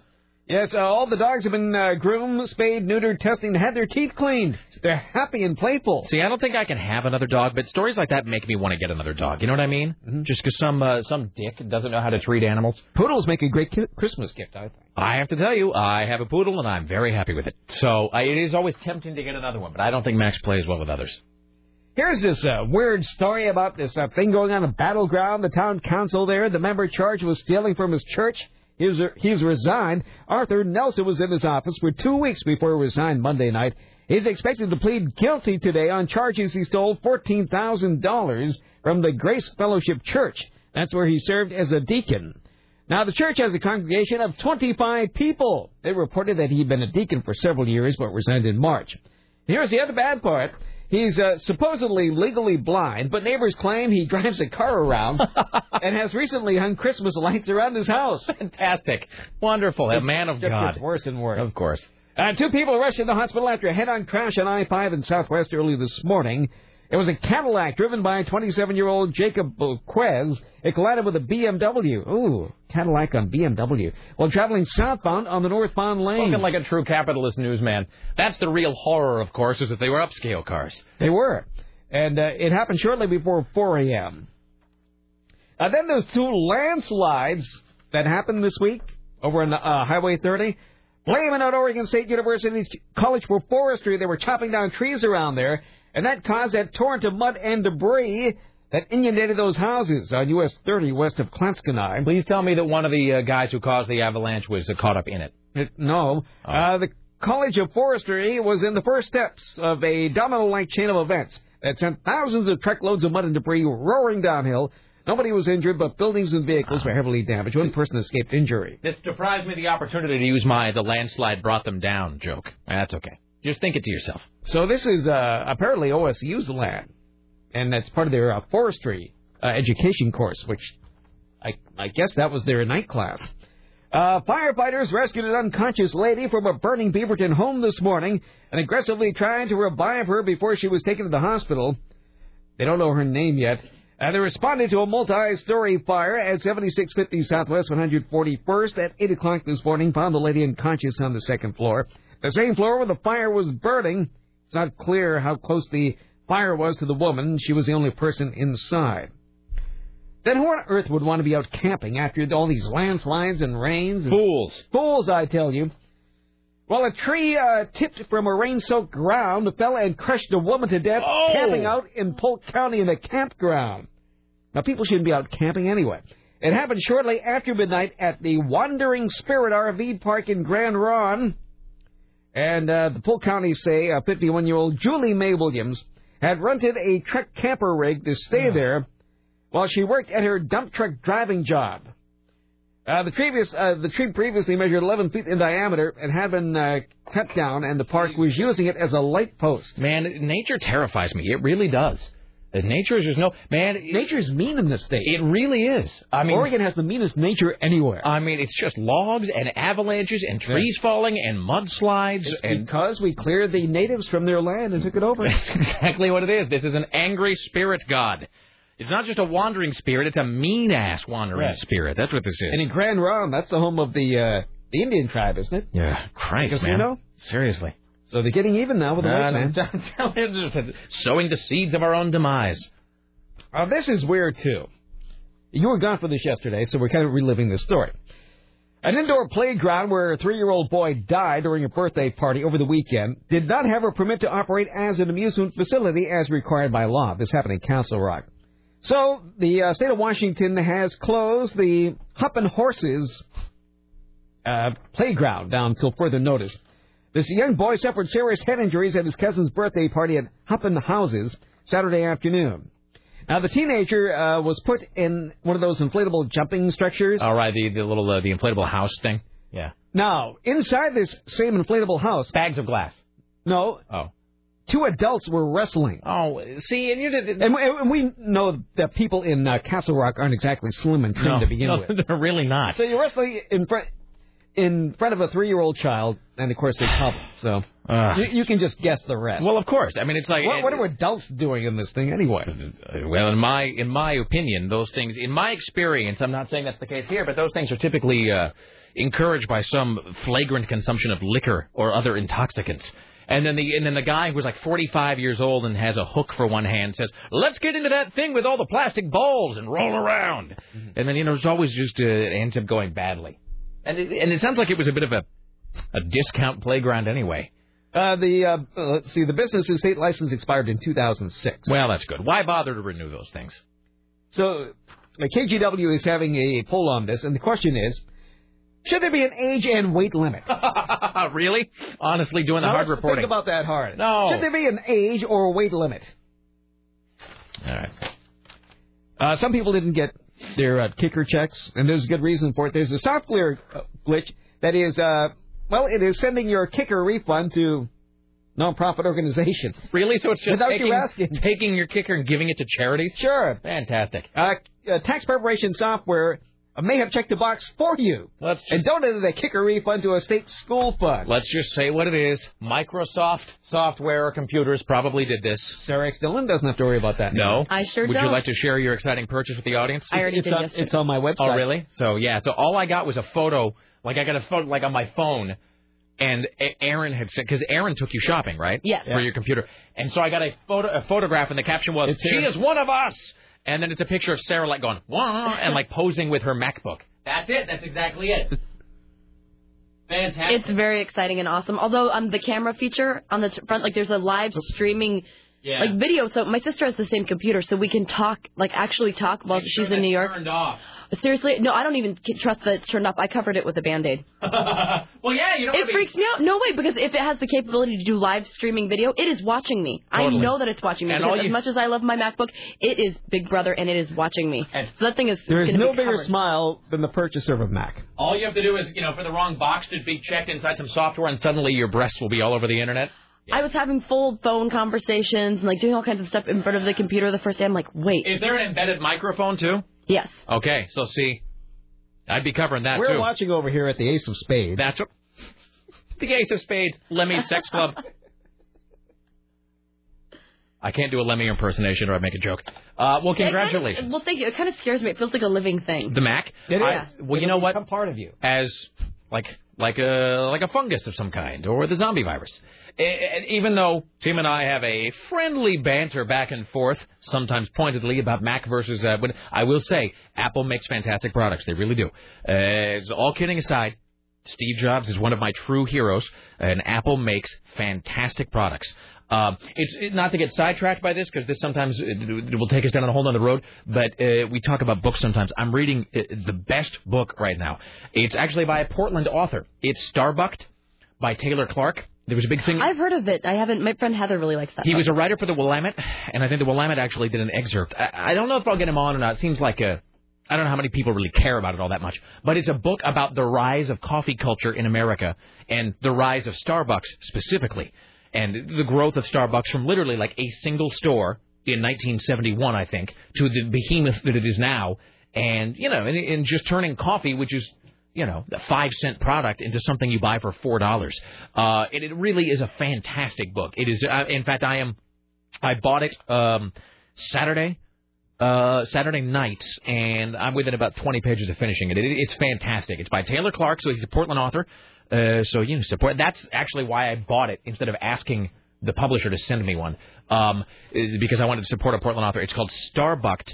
Um, I forget what the subtitle is. I think it's oh, it's a Starbucks, a double tall tale of caffeine, commerce, and culture. It is an unbelievably good book. Uh, so if you are interested in coffee or business or both or just how American consumer culture has changed over the last 20 years, I recommend it wholeheartedly. It is called Starbucked by Taylor Clark. Do try to read it. I got a better Portland book, and I'm reading it right now. It is the Portland Red Guide. What is that? This is sites and stories of our radical past. All the left wingers Oh, really? and hippies, and uh, where all- where did you get that? at the library. This that is this sounds like a PSA just now. That's a great book. Where did you get it? At the library. Turns toward the camera, tooth gleam. So it talks about all these uh, radical organizations and uh, where all this stuff happened. It has pictures too, plenty Hey, of look at that. of the all these radical hippies going back to the uh, early 1900s, What, how? When does it come up through? When did it, it covers up to all what the year? way up to the 70s, I believe. Uh, Fantastic. wait a minute, no, all the way to the 80s. the Portland Red Guide. The Portland Red Guide. Portland Red Guide. Okay, I'm totally going to read that. The The, Portland the Red historical guidebook of social dissent. The Portland Red Guide links local radicals, their organizations, and their activities to physical sites in their own city. So they show pictures and give addresses so you can go Oh, look. so you can also so it's like a, also like a, Yeah, they have a map. like a tour guide also. Yeah, they have a map. See? That reminds. It's like a, you can do that in New York where they'll give you. There's a thing in Greenwich Village called the Radical Walking Tour where they show you like the house where the Rosenbergs lived Uh-huh. and all of that stuff. So this is kind of like that. Fantastic. The Versus Portland Red the, did you know that there was once a Karl Marx barber shop here Guide. really. at 2946 Northeast What Quincy? would- and the guy's name was Karl Marx. What would be the point of a Karl Marx barbershop? that was his name. Do you just go in and give them ten dollars and they don't touch the beard? I guess so. I'm just going to sit here for a few minutes and ponder the exploitation of workers. Don't cut anything. Then I'm going to leave. Yeah, then they show, you know, all these old buildings downtown, what used to go on there. Like all these labor organizations and uh, hippies and freakies to meet there. So it gives addresses so you can. I like look it up you. in a You minute. lump labor organizations in with hippies and freaks. Well, as a matter of fact, they were both one and the same at one point. And this place yeah, was full of at- commies. at one point, they, they used to have uh, a red squad here, and the police department used to keep files on radicals with their pictures. Not on. I'm sure that doesn't happen now in any way. No. Yeah, we've moved beyond that. We move beyond that. They stopped doing that in the 1970s, according to this book. Speaking of Portland's past, you also you went to the GI Dream Museum exhibit. Yes, it was fantastic. It is at the Oregon History Museum. We don't have a vested interest in this. We're simply promoting it because it's a cool thing. Mm-hmm. Oregon History Museum. It's called the GI Dream, and it's an example of a it's an, uh, rather an exhibit of American consumer culture during and then immediately after World War II, Mm-hmm. the, what we might now call the Mad Men era. Uh, just fantastic, isn't it? I loved. I love the propaganda films too. I never saw them before. Yeah.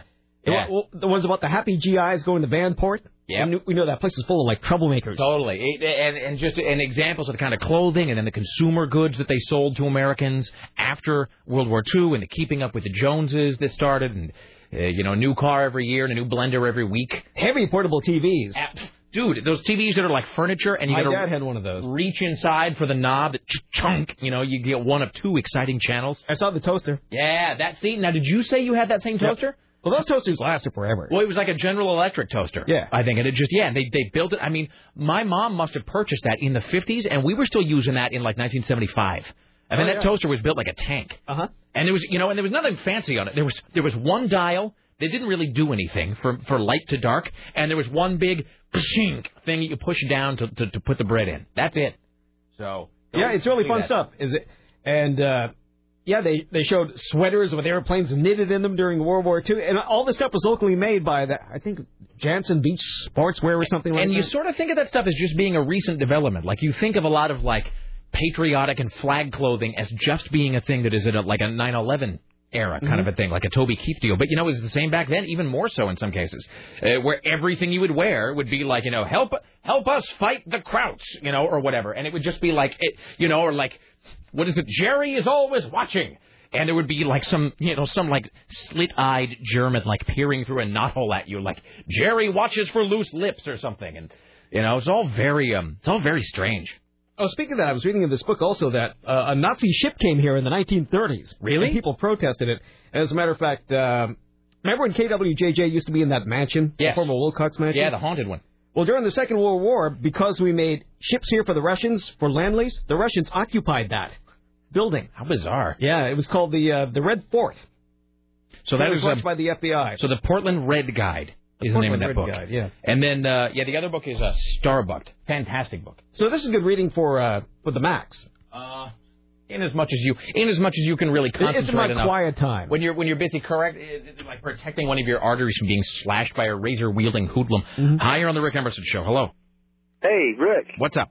Hey, I need to know the name of that uh, Portland Street Kids book so I can have that bought for me for Christmas. Uh, it's called All God's Children. That's it, All God's Children. Yeah. Thank you so much. Thank you, sir. Was that the one about the gutter punk slashing people's throats? Uh, and then setting them on fire. Yes. Oh. Yeah, it's a big. They're harmless people. It's a big buzzkill. Yeah, they're misunderstood waifs. Good stocking stuffer. Well, you know that's uh, Joan and I've talked about this. You know that the problem with i- is that it, everybody sees um, my own private Idaho, and they all get this image in their head that that's what street. Not like some ex, some some expert on street people, but I think you watch my own private Idaho, and you just sort of have this idea in your head that that's what they are. Like oh, they're all they're all tortured poets, you know. And then you realize Keanu Reeves is sitting under the elk statue next to the waterfall on that side street. with his doe-like eyes, just needing to be loved. And then you realize that street kids are just like anybody else. Few bright ones, whole lot of bastards. They're animals. yes, yes, they are, Tim. All right. Oh, Jesus. All right. And let me just and uh, one final note about the um about the uh, the, the GI Dream thing. It is and this it is kind of weird actually because and I don't I don't ever really because I don't I- I'm not into like and when I- I'm not busting on people who are but I'm not like into my cultural heritage and my whatever like my family's you know eth- ethnic background and whatever it just doesn't I just don't care uh not like I'm embarrassed by it or ashamed or I just don't care one way or the other no we just all leave home and become different people that's the, that's exactly it uh and I- and I don't mean to sound like a jingoist when I say this the but people who don't become alcoholics. the Slash their own throats eventually. Just like their relatives. you are before just a ray of black sunshine today Well, I'm telling the truth. No, it's true. Uh, uh, I, speaking for me, m- my own opinion, uh, I I know some people, most of them in my family, who put like an uncommon store in like their sort of cultural background. And I I just sort of equate that with being a loser. Like I just sort of like it's like if you don't have your own accomplishments, cling to what some guy 300 years ago did. You know, some guy in a box, cling to his achievements. And like my dad was always like really freakishly fixated on our German history.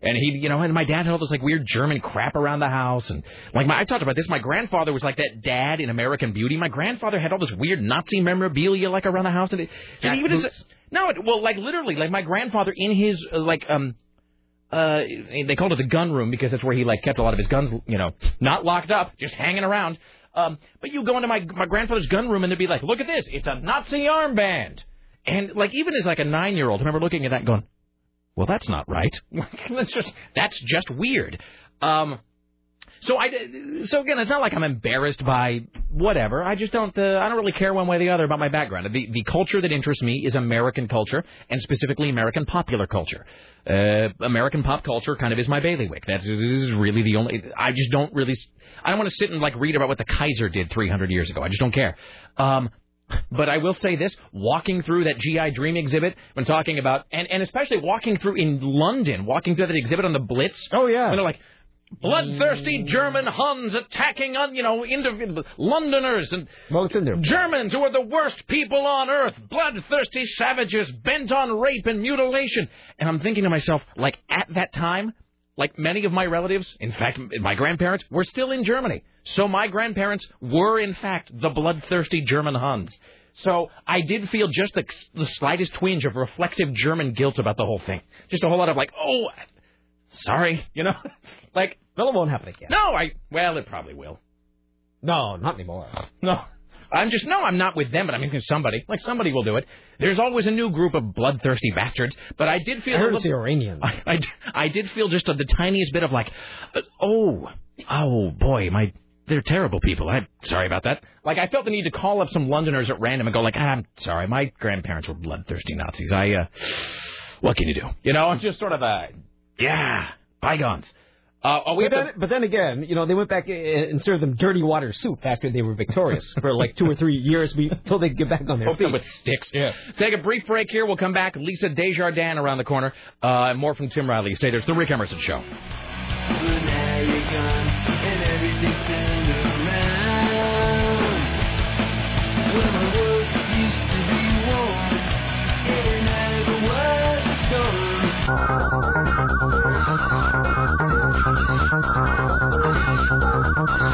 All right. This email says, Rick, the reason you don't care about your German heritage is because you don't drink. If you drank, you'd be doing the chicken dance with the rest of us at Oktoberfest. That's probably true. All right. Uh, Rick, this email says, about Richie. Scotty who? All right. Well done. Let's welcome now to the Rick Emerson Show from the Hill.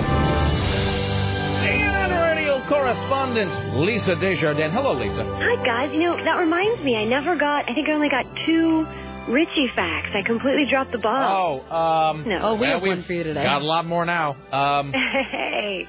Well, do do I? Do I, Sarah? You tell me. Here's Rich Richie fun fact. This will make it awkward for the rest of your life.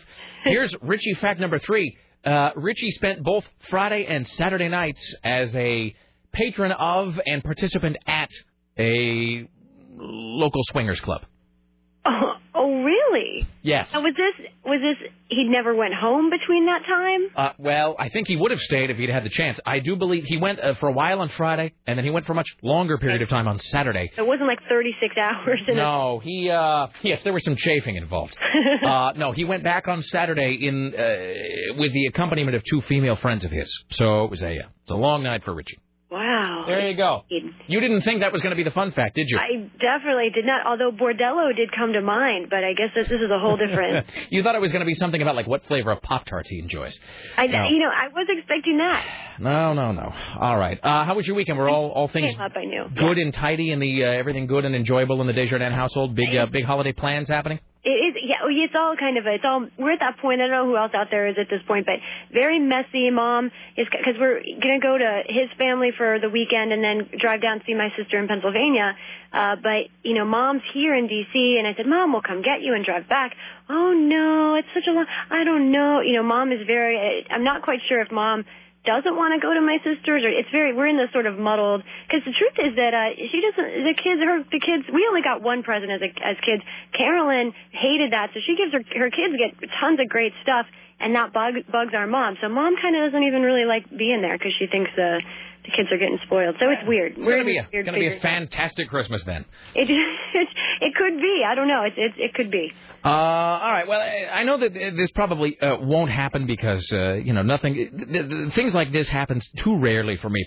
Um, but they did avert this uh, shutdown of the of the government, correct? For now, Ah. I don't know. It's it's it's hour by hour at this point. Last night, the House passed the omnibus spending bill, which essentially covers the eleven. Uh, a- agencies or the 11 aspects of government that haven't been funded yet, 11 out funded, funded, uh, funded yet. Um, they passed the House last night. It's a huge bill.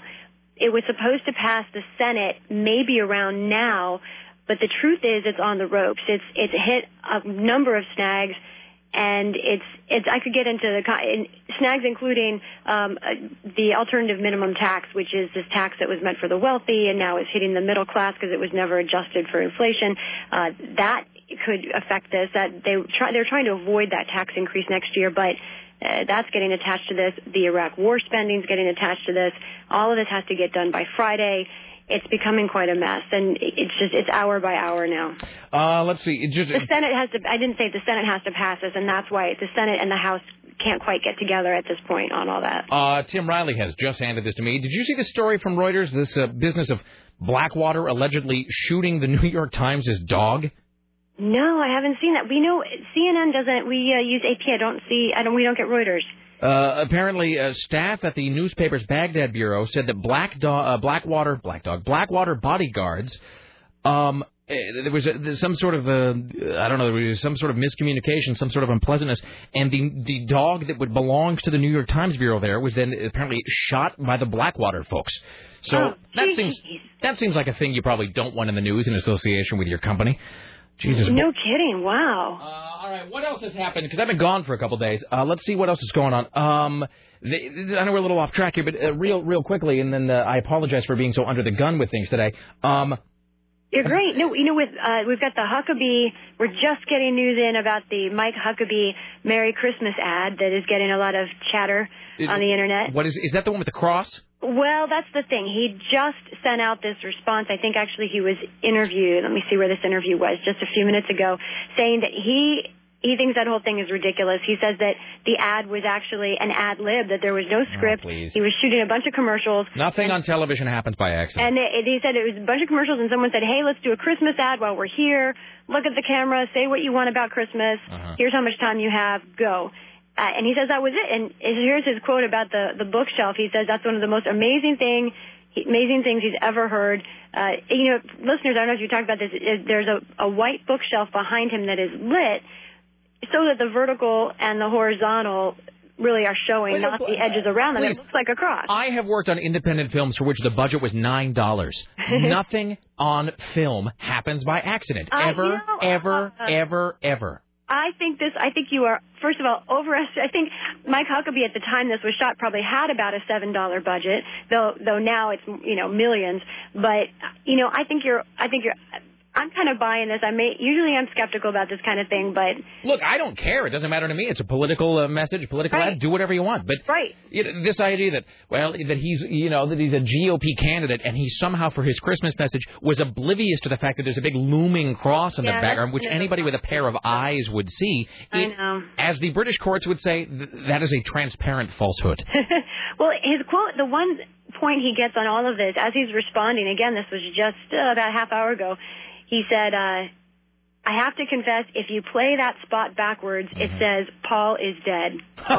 okay, that's funny. So he, he does earn a point for that. That's funny. Uh, and I guess Ron Paul, Tim, did you say that Ron Paul has a response up? Yeah, this is uh, from Fox. If you want to listen to this, I'm just curious what you think. And being with our family. Well, I haven't thought about it completely, but you know, it reminds me of what Sinclair uh, uh, Lewis once said. He says, "When fascism comes to this country, it will be wrapped in the flag, carrying a cross."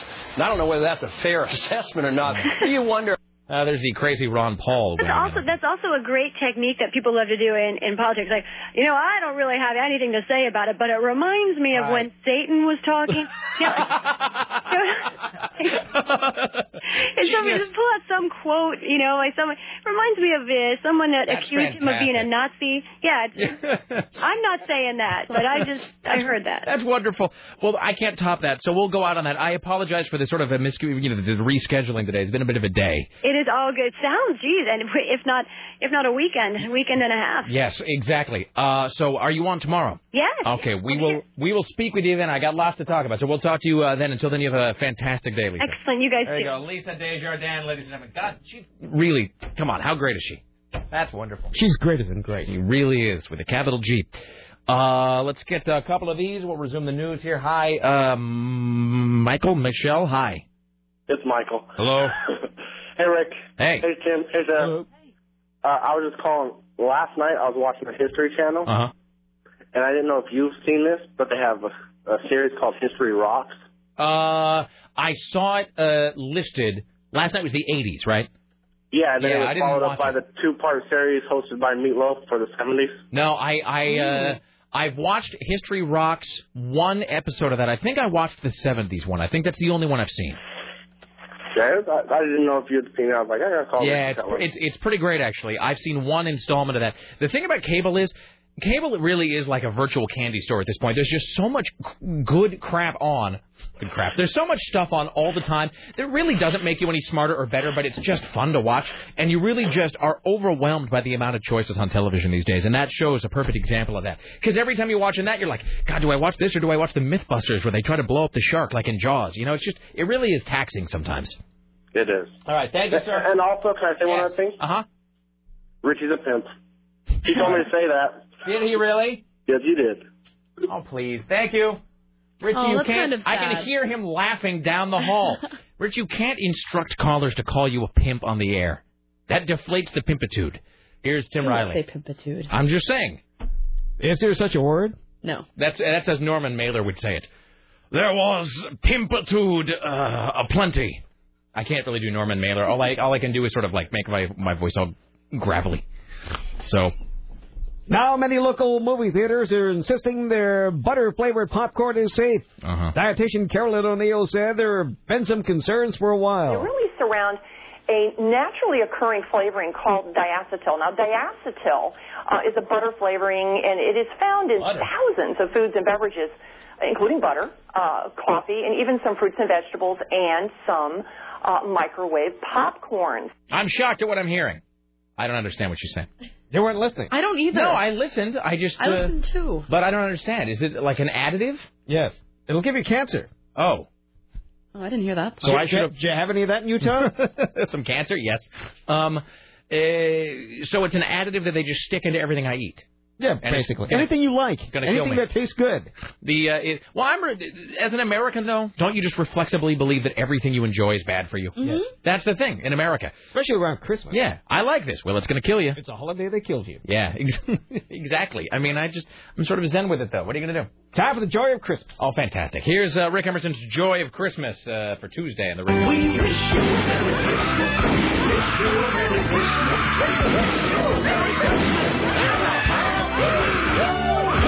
Did you put more screaming in that? Yes. Yes, I did. Because that's the way it has to be. Dateline, Rio de Janeiro, that's in Brazil. Not even Santa Claus is safe in this violent Brazilian city as they celebrate the Christmas season. Drug traffickers in a Rio slum opened fire at a helicopter carrying Santa Claus to a children's party, apparently mistaking it for a police helicopter. They thought it was a police operation and started shooting. Luckily, Santa was not hurt. The helicopter returned to its base. Two bullet holes were found in its fuselage. The pilot uh, contracted to uh, take uh, Santa Claus to a party in a slum was flying over the neighborhood, the neighborhood shanty town. party in a slum. when Who could somebody say no opened, to that? When somebody opened fire on Santa Claus. Are you kidding me? Rio de Janeiro has 700 plus slums and growing every day. They're controlled by drug traffickers and are not regularly patrolled by police, who instead go to the slums in military style raids, often using helicopters and armored vehicles. Really? Yes. This reminds me a lot of that Futurama, you know, the, the evil robot, ho, ho, ho, where there's like Santa in a sled with a rocket launcher. Let's go to a party in a slum. By the way, Santa's going to be peppered with small arms fire on the way, so there's that. Jesus. All right. Part two. Danbury, Connecticut. Santa Claus says the woman who sat on his lap was naughty and not nice. The center at the Danbury Fair Mall said the woman groped him. A security officer at the mall said Santa Claus had been sexually assaulted. Uh, Sandrama Lamy was charged with sexual assault and breach of peace. Uh, police quickly found and identified Lamy because the woman was described as being on crutches. so, okay. Police do not did not uh, uh, talk very much about Santa. They do say he is 65 and felt badly because children were He's waiting to, 65 with a were white waiting- beard. Were waiting to see him while he was being molested. he apparently was shocked and embarrassed. What kind of molesting? I think it would. Was she looking for It- it something in said- his sack? It said, "quote I had some uh, nice lady sit on my lap." Uh, let's see. Once in a while, they say, "Oh, I hope Mrs. Claus isn't going to be upset." You have to be discreet and kind of say, "Oh no, she'll be okay. You can sit here, but only for one photo."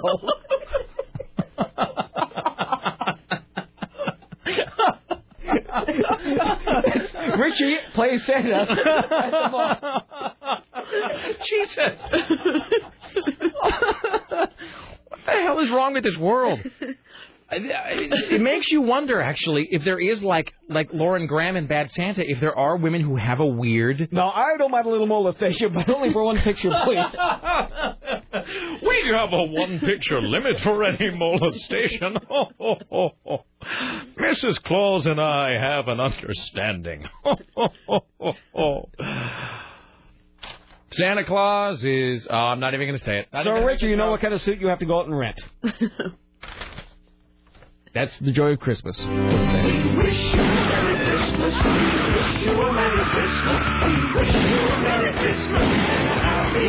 There's so many jokes just begging to be made, but I just I just don't know if they're appropriate. They're almost certainly not.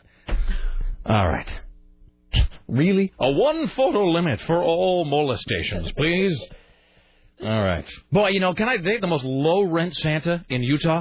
Uh the the mall we walk to the mall and that's how boring it is, you know. Let's escape this. Let's go to the mall and buy a pretzel. So we're walking around the Orem Mall and there's a Santa there I wish I could find a. I can probably find a picture of him online. He's the, the worst, most ghetto Santa. He's uh, no hat and no red clothing. I swear to you, he was a Santa in Yeah, like a union suit. Mm-hmm. He was a Santa. He had a beard, no glasses, no hat, not wearing a red suit. He was a guy with a beard, and I swear to you, like footy pajamas and suspenders. Are you sure that was Santa? It, they were like, "Come see Santa," and they had his photo was on like the Santa sign. Get your picture taken with this guy who looks like the frugal gourmet. It was like a guy in blue pajamas and suspenders, no hat, no you know, no no glasses, no Santa suit. This was supposed to be Santa. Uh, I mean, it's just I don't even under what what a sad life that must be for those children. Your picture taken with some guy. It's like having your picture taken with Wilford Brimley, basically. Jesus. All right. Um, I didn't see any. Uh, I didn't see any molestation though. Hi, you're on the Rick Emerson show. Hello. Hey Rick, how's it going? I'm fine. Hey, you know I don't see anything wrong with pimpitude. I uh, I think it's a very cromulent word. Well done. Ec- for the win. Excellent reference, sir. Thank you, my Thank you. friend. That's that's best call of the day right there. Excellent. Um. All right. Uh, so there you go. Donnie and Marie can be making their way back to television on the heels of their recent association from Dancing with the on Stars. the heels. Uh, sources have indicated there's been interest in the Osmond, Osmond siblings, who starred together in the popular 70s variety series Donnie and Marie and the late 90s uh, daytime talker Donnie and Marie.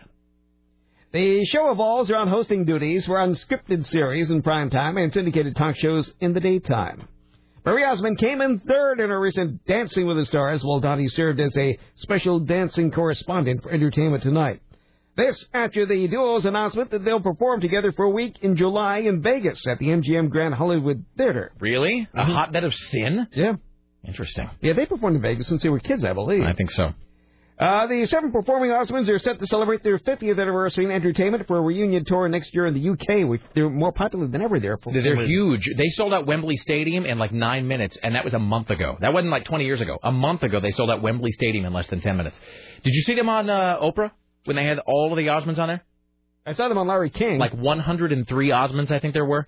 Uh, Really? It was right after the uh, the patriarch uh, Earl Osmond, I think his name is, or George. I think he died, uh, and so they were all on there to sort of talk about the Osmonds family and legacy. And they had all the Osmonds there, down to like the newest, the, the littlest Osmonds, and there was 103, I think, is how many there were. And I was telling uh, Sarah this. I mean, not to keep going on about Utah, but I mean, you just you get off the plane, you walk into the Salt Lake City airport, and immediately it's just the shrieking of babies everywhere.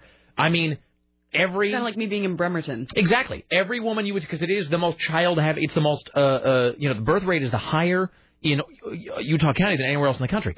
And you you go there, and it's just, I mean, every woman you see is pregnant with a toddler and two other kids. And I mean, that's just the way it is. And e- every store and every billboard is for either. And it sounds like I'm making it like a joke, but I'm not. Everything you see there is for missionary training supplies, you know, to get kids ready for their mission, or for like new families, like everywhere you go, there's like a gymboree and like f- furniture, like re- like you know, furnish your new home. Um, there are these places that are sort of dubbed Mormon plexes. There's stuff that I would talk about, and the thing is, were it not for me telling you up front that I'm not kidding, you'd think I was like a stand-up comic doing a joke. Uh, we went to a Barnes and Noble because it was one of the only places that had a coffee shop in it, and I needed some coffee, so we go to the Barnes and Noble, and um, it- we were right across from a place called God, what is it called? Missionary Mall, I think, is the name of the place, and it is like everything you need to be a missionary. Because you got, you know, you got to get clothing, and you, you know, this thing called a quad, which is all of the Mormon books that you kind of carry at once with you, and just you know, just everything you could possibly need on your trip to like Belize to spread the word of God. On the roof of the building, you know how like you go by a used car lot sometimes, and there's like a giant like bunny. Like a huge inflatable, you know, what's this? Well, it's a huge inflatable lizard waving at people, telling them to come in and check out. On top of the missionary mall is a gigantic inflatable, I would guess probably 30 feet high, a huge inflatable missionary, like waving. He's like got a Book of Mormon in one hand, you know, the black, awesome. the black and Mormon- white tie. Mormon culture just fascinates me. It's a huge inflatable white man dressed as a missionary, like going, "Whoa," swaying back and forth in the breeze, waving at you. By the way, you were so right about Mormon women. Um, I, I went to a Blazers Hot as game balls. this Friday with um with Chris with Yeah. with Raul Chris same guy. Anyway, so we went there and his parents happened to be there and his pa- he, he has a Mormon family. Right. I met his mom for the first time. Good lord, she is one of the most beautiful women I have ever seen. She looked like she was in her mid 30s. Yeah. She was like flawless skin and her his dad's like really you know attractive yeah, well too. put together. They all Yeah. have perfect teeth. They do, and you know what? They, his they- sisters are they- all gorgeous. They wash up well. They know how to keep. No, and I'm I- I'm not making a joke. It's like yeah, I think it is like the clean living and the the whatever and the it's it's weird. I, bet mean, they it's- never used the towel twice. probably not. They, they, they, Mormons are freakishly attractive and clean. Um, for them. Yeah, so the huge. I wouldn't mind having them in my home. No, you know what? really, they're my kind of people. Okay, I like clean people. Fair enough. Um, so yeah, huge inflatable missionary, and then uh, we'll get back to the news here in a second. Uh, We go to the, the Mormon multiplex. I did buy a few decorations for the studio while I was there, um, and there is this. We go into this Mormon store, and I can't remember the name of it, but they specialize in just you know it's like a Christian bookstore, but it's a Mormon bookstore, not Deseret Book, but a place like that. And we walk into this Mormon bookstore, and the weird thing about it is the, the store is divided in half. There's a set of glass doors dividing the store. Half of it is like Bibles, Book of Mormon, inspirational posters, pictures of Gordon Hinckley, who's the prophet of the church. You know, rings. They they sell these things CTR rings, and it, it's a it's just a ring that says CTR, which stands for Choose the Right, which is like their slogan, and uh, whatever. And then there's a big set of glass double doors, and there's sort of a guy who just sort of really politely stands on the other side, and there's a little sign eh, that unless ye have a temple recommend, which is like a membership card that gets you into the temple, you cannot go into the other half of the store because it's where they sell garments. That's where they sell temple garments for like temple cer- cer- like You're ceremonies. just not allowed. Yeah, so imagine like going into like a Sears, you know, or something, or imagine going to like a Gap, but there was like half of the Gap that you couldn't go into unless you'd like been a baptized Catholic. That's basically what it is. There's a whole section of the store that you may not go into, like Lara couldn't go in because she doesn't have a temple recommend. Uh, so we couldn't go into this, and so I, of course I just wanted to go in, like I was just really, really wanted to go to the other side of the store to try on temple garments. So, but was not allowed to. Here's Tim Riley. I'll try to get a photo of the inflatable missionary. He's Oh, please do. hilarious. All right. So do they have them inside those houses that the kids jump inside of, like at a McDonald's? jump inside the inflatable missionary. no, no, but man, it, it, just and billboards for movies that no one outside of Salt Lake has ever heard of. The big movie in uh, in uh, Provo right now is called Return with Honor, which is about a returned missionary. uh, or RM as they say, and um, just everywhere you go, or like you know, Pride and Glory, the Joseph Smith story, you know, and it's whatever, and it's just all, these huge blockbuster films, but they're only blockbusters in Utah. They don't play anywhere else. So uh, it's it really is. They it's like their own cottage industry, man. They are a self-contained world. All right, here's Tim Riley. Meanwhile, uh, state officials in Massachusetts are investigating complaints. At least two teenagers were given electric shock treatments at a residential center for people with special needs because somebody phoned in the fake orders to give them to them. Really? hmm It shows that a former student at an education center called in the orders. That's all it takes? hmm There's an ongoing criminal investigation. We're working closely with investigators. So in between calling up and asking for huge ass and asking if they have Prince Albert in a can, you go. And by the way, could you get that guy shock treatment? Thanks. And then just hang up and they do it. Yes. Wonderful. Note to self for a lax Friday night. And why shouldn't they? No, of course not. So that's that. Okay. Uh, the complaints have been referred to the state police. The school treats people for a wide variety of behavioral problems. What if they ta- what if they treat you for being tased repeatedly? Uh, let's see. Uh, the call came from someone claiming to be on the staff of Dr. Matthew Israel, a psychologist who founded the school. Uh, the school has submitted a correction action, a corrective action plan, so it'll go into review to see what they can do about that. Uh, two of Hollywood's most glamorous events are now caught up in the industry's ugliest labor dispute in two decades. The Writers Guild will not allow its members to write for the Golden Globe Awards on January 13th, nor the Academy Awards February 22nd. So there. In your face, whoever. The Gill made a similar move before the 1988 Oscars when writers walked out of the studio. Now, but this isn't going to stop the award shows from happening, is it? No. It's just. Let me. There'll be no lame So jokes. who's gonna write them? I was just gonna say. So we're just gonna. So we won't get the normal gripping, really fantastically written and presented uh, Academy Award show that we're we're used to. Mm-mm. All right. So it's just gonna be written by uh, scabs. Yes. All right. And I'll use that word. Apparently, the people won't use that word for some reason. I like that word. Mm. I do like the word scab. It's very evocative. So doesn't matter, you know. Be a scab. Don't be a scab. It's your own choice. I'm just saying that that's the word. So it'll be it'll be written by by, by uh, picket line crossers. Yes. All right. About 3,000 specialized brand bicycle helmets are being called because they're not safe. The Consumer Product Safety Commission said Chinese made helmets fail to meet safety testing standards and put users of head injury risk. This is how the communists get even with us. The recall involves the helmet model 2D, which is probably all of them anyway. The men's and women's helmets were sold at retailers nationwide as well as online. Consumers should return the helmets to their place of purchase for a replacement helmet also made in China. We should all just have a mass return where we all take a boat to China to return all of our things. just stand at the edge of it. Hello, China. We're here to return all of. Have you seen those ads Play School is running? No. Boy, Play School's taking it. They're not man. They're not missing a trick. It's sticking it to Mattel. Play School. This ad is all over Salt Lake because there's so many kids there, and it's a really friendly, like fresh-faced woman. She comes on. We would like you to know that Play School products are not affected by the many recent recalls, you know, affecting Mattel. Play School products will not kill your child, unlike those from Mattel. Play School is really safe. Mattel will kill your children, every- whatever it is. It's just you're just sitting there just going on and on about it. Boy, they are just. It's like all of those companies in the wake of the Tylenol thing just could not wait to try to put a boot in on Johnson and Johnson. Um. All right, well, let's take this call. Hello, Hmm. hi, you're on the Rick Emerson show. Hey, Rick. It's uh, my name's Kyle. I think I'm the only lone uh, LDS Mormon uh, listener to your show. You are the. Would you describe yourself as as, as uh, now you are an active Mormon? I am. I All go right. to church uh, every week, Excellent. and I also you lived in Utah County for a while. I know the Missionary Emporium is what you're talking. Is that about. what I'm talking about? The big inflatable missionary guy on top? It's fantastic. Yeah, I right wish I'd across- taken a photo of it. Right across from University Mall. Yeah, yeah, totally. Yep. Uh, it's a it's a great place. It's a it's a very uh, it's a microcosm. Of, Please uh, and please, by the way, don't be offended when I tell you this. If we'd had more time that day, we were late for dinner. If we'd had more time, we were going to go to this place down the street called Sister Missionary. I was just going to go in there to scope out the hot Mormon girls because there's nobody hotter than uh, than a female Mormon missionary. I mean, really, it's just un- they're unbelievably hot. And so I didn't have a time to duck into there, but uh, there was this store just called Sister Missionary. It was right across from the Mormon uh, the Missionary Emporium. Yeah, Uh, well, I think you only know of uh, Temple Square missionary uh, sister missionaries. yes. Uh, the ones who actually go out, I don't know how they do it. They they usually keep the uh, the better looking ones in, at Temple Square. At home to breed.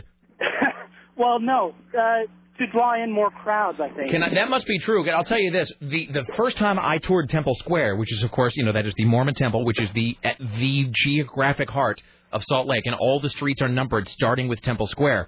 Um, The first, and I still remember her name. The first, this is so creepy sounding. The first time I went to Temple Square, uh, there was a French missionary. Her name was Sister Tabaret with an X, and just hot as balls. And I know it's wrong to say that about a woman who's serving in the army of God, but boy, she was hot. And uh, you're right. They must take all the really top tier Mormon uh, missionaries look wise and put them at Temple Square. You probably are correct. And then they send the ugly ones to Peru. Or California. Yes, excellent. hey, great show. Thanks All right. for it. Thank you, sir. Choose the right.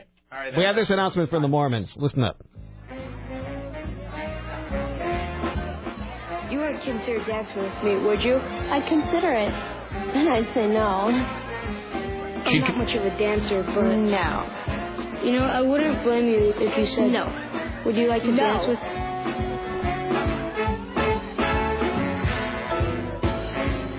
If at first you don't succeed, you're pretty normal. From the Church of Jesus Christ of Latter day Saints. I don't get it. There are a bunch of kids dancing, and this uh, this uh, young kid's getting rejected by all the females. It's a positive method message to youth. Oh, how they should go out and convert everybody to Mormonism. Well, I don't think so. I think it's a if you can't find anybody to breed with, keep looking because Jesus wants you to reproduce. Well, don't Mormons go like door to door? Don't they have that mission thing? Yeah, well, you don't yeah, have they, to. They pedal around But on yeah. these old time European bicycles that you don't see anyplace else. Where I do hadn't they really, get those? And I hadn't really thought about well, Tim at the Missionary Emporium, where the big inflatable missionary. Well, I don't know, maybe. No, that you're probably right though, Sarah. That probably is a thing to train you to deal with rejection, which missionaries get all the exactly. time. So it's like, you know, from go go to door to door. Hello, I'm here to tell you about the get out. You know that's uh, you know so that's did I ever tell you about the time that did, did was that on this show this version when Clyde came on the air and did his whole missionary spiel because Clyde was a missionary. No, it was the it was the old one. Yeah, where he came on and I, I saw per- Clyde last night. really Mhm. how was Clyde doing? He's great, and um, Excellent. and we talked about having um, how he should come back on the show. Excellent. Yeah, and when we he- at some point we should have him also redo the Mormon spiel, where you I pretend to be the guy and he goes, "Hello, well, I'd like to talk to you about another church, of yes, Je- you I know, you've another talked testament about of it, Jesus but I've Christ." never seen it. Yeah, they start with this like loaded sentence. Did you know that Jesus Christ came to North America? And you say, No, I didn't know that. Let me tell you more about it. Bam, and then they're in your front room uh, eating cakes. Uh, hi, you're on the Rich Emerson show. Hey, Rick, uh, long time listener, man. Hello. Just had to chime in about the whole Mormon missionary, sister missionary thing. Yes, sir. I was an excommunicated Mormon, so I do have a little bit of first-hand information here. And some bitterness, I would imagine. Oh no, I, I the hell those people in fine regard. They're not Those bad people. They people. mean well. they mean well. They're good dancers. Well, you know, they're okay. They're not bad people in general. I will say that. I don't, I don't bag on Many of- anybody for how they believe. Are Anyway, many of your best friends Mormon? no, man, not even like that. they're Okay. very cliquish lot, unlike uh, other people. But at any rate, All right, what's up? Yes. the deal with the sister missionaries is they go to BYU or Rick's College out in Idaho and Yeah. you know Mormon land, and if they don't get what they call their MRS degree, Yes. you figure that out. Then they go on a mission, hoping that in that time from 21 to 23 that they'll ripen and become appealing to men. That is true, actually. That It is, yes. That does sort of sync with what Lara has told me. And again, I don't pretend to be an expert, um, but I, you know, was steeped in the culture for a while, and you know, my wife and the hey hey and the whatnot. Uh, that Mm-hmm. is true, actually. That if you're really really hot, you just get married and start reproducing right out of the gate. Yeah, Um, 18, 19 years old, you're making babies. A lot of times, if you do meet uh, uh, women who went on a Mormon mission, sometimes they are uh, sweet spirits, as they say in Yes. Utah. Oh Uh, yes, humble and sweet spirits hum- indeed. Yes, they're beautiful inside. All right, So- and that's just my insight for the day. Thanks, Thank Rick. you, and I'm out. All right, there you go. Here's Tim Riley at the Ministry of Truth. Well, if you go to Seattle, you may remember the Crocodile Cafe. It was a hotspot for music since 1991. It has closed its doors.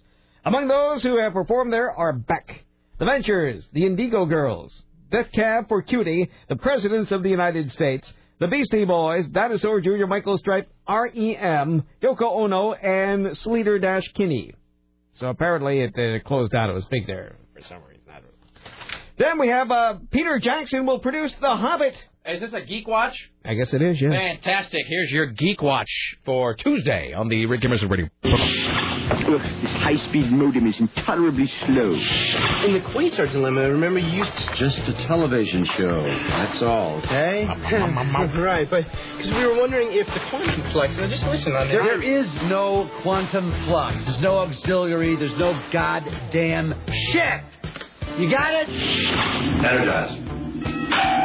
Here's Tim Riley with your Geek Watch. Peter Jackson and New Line Cinema have reached agreement to make J.R.R. Tolkien's The Hobbit. Yeah. A planned prequel to the blockbuster trilogy The Lord of the Rings. Jackson, who directed the Rings trilogy, will serve as executive producer for The Hobbit. The director for the prequel uh, films has yet to be named. Relations between Jackson and New Line had soured after Rings. Despite a collective nationwide box office gross of nearly $3 billion, an enormous success.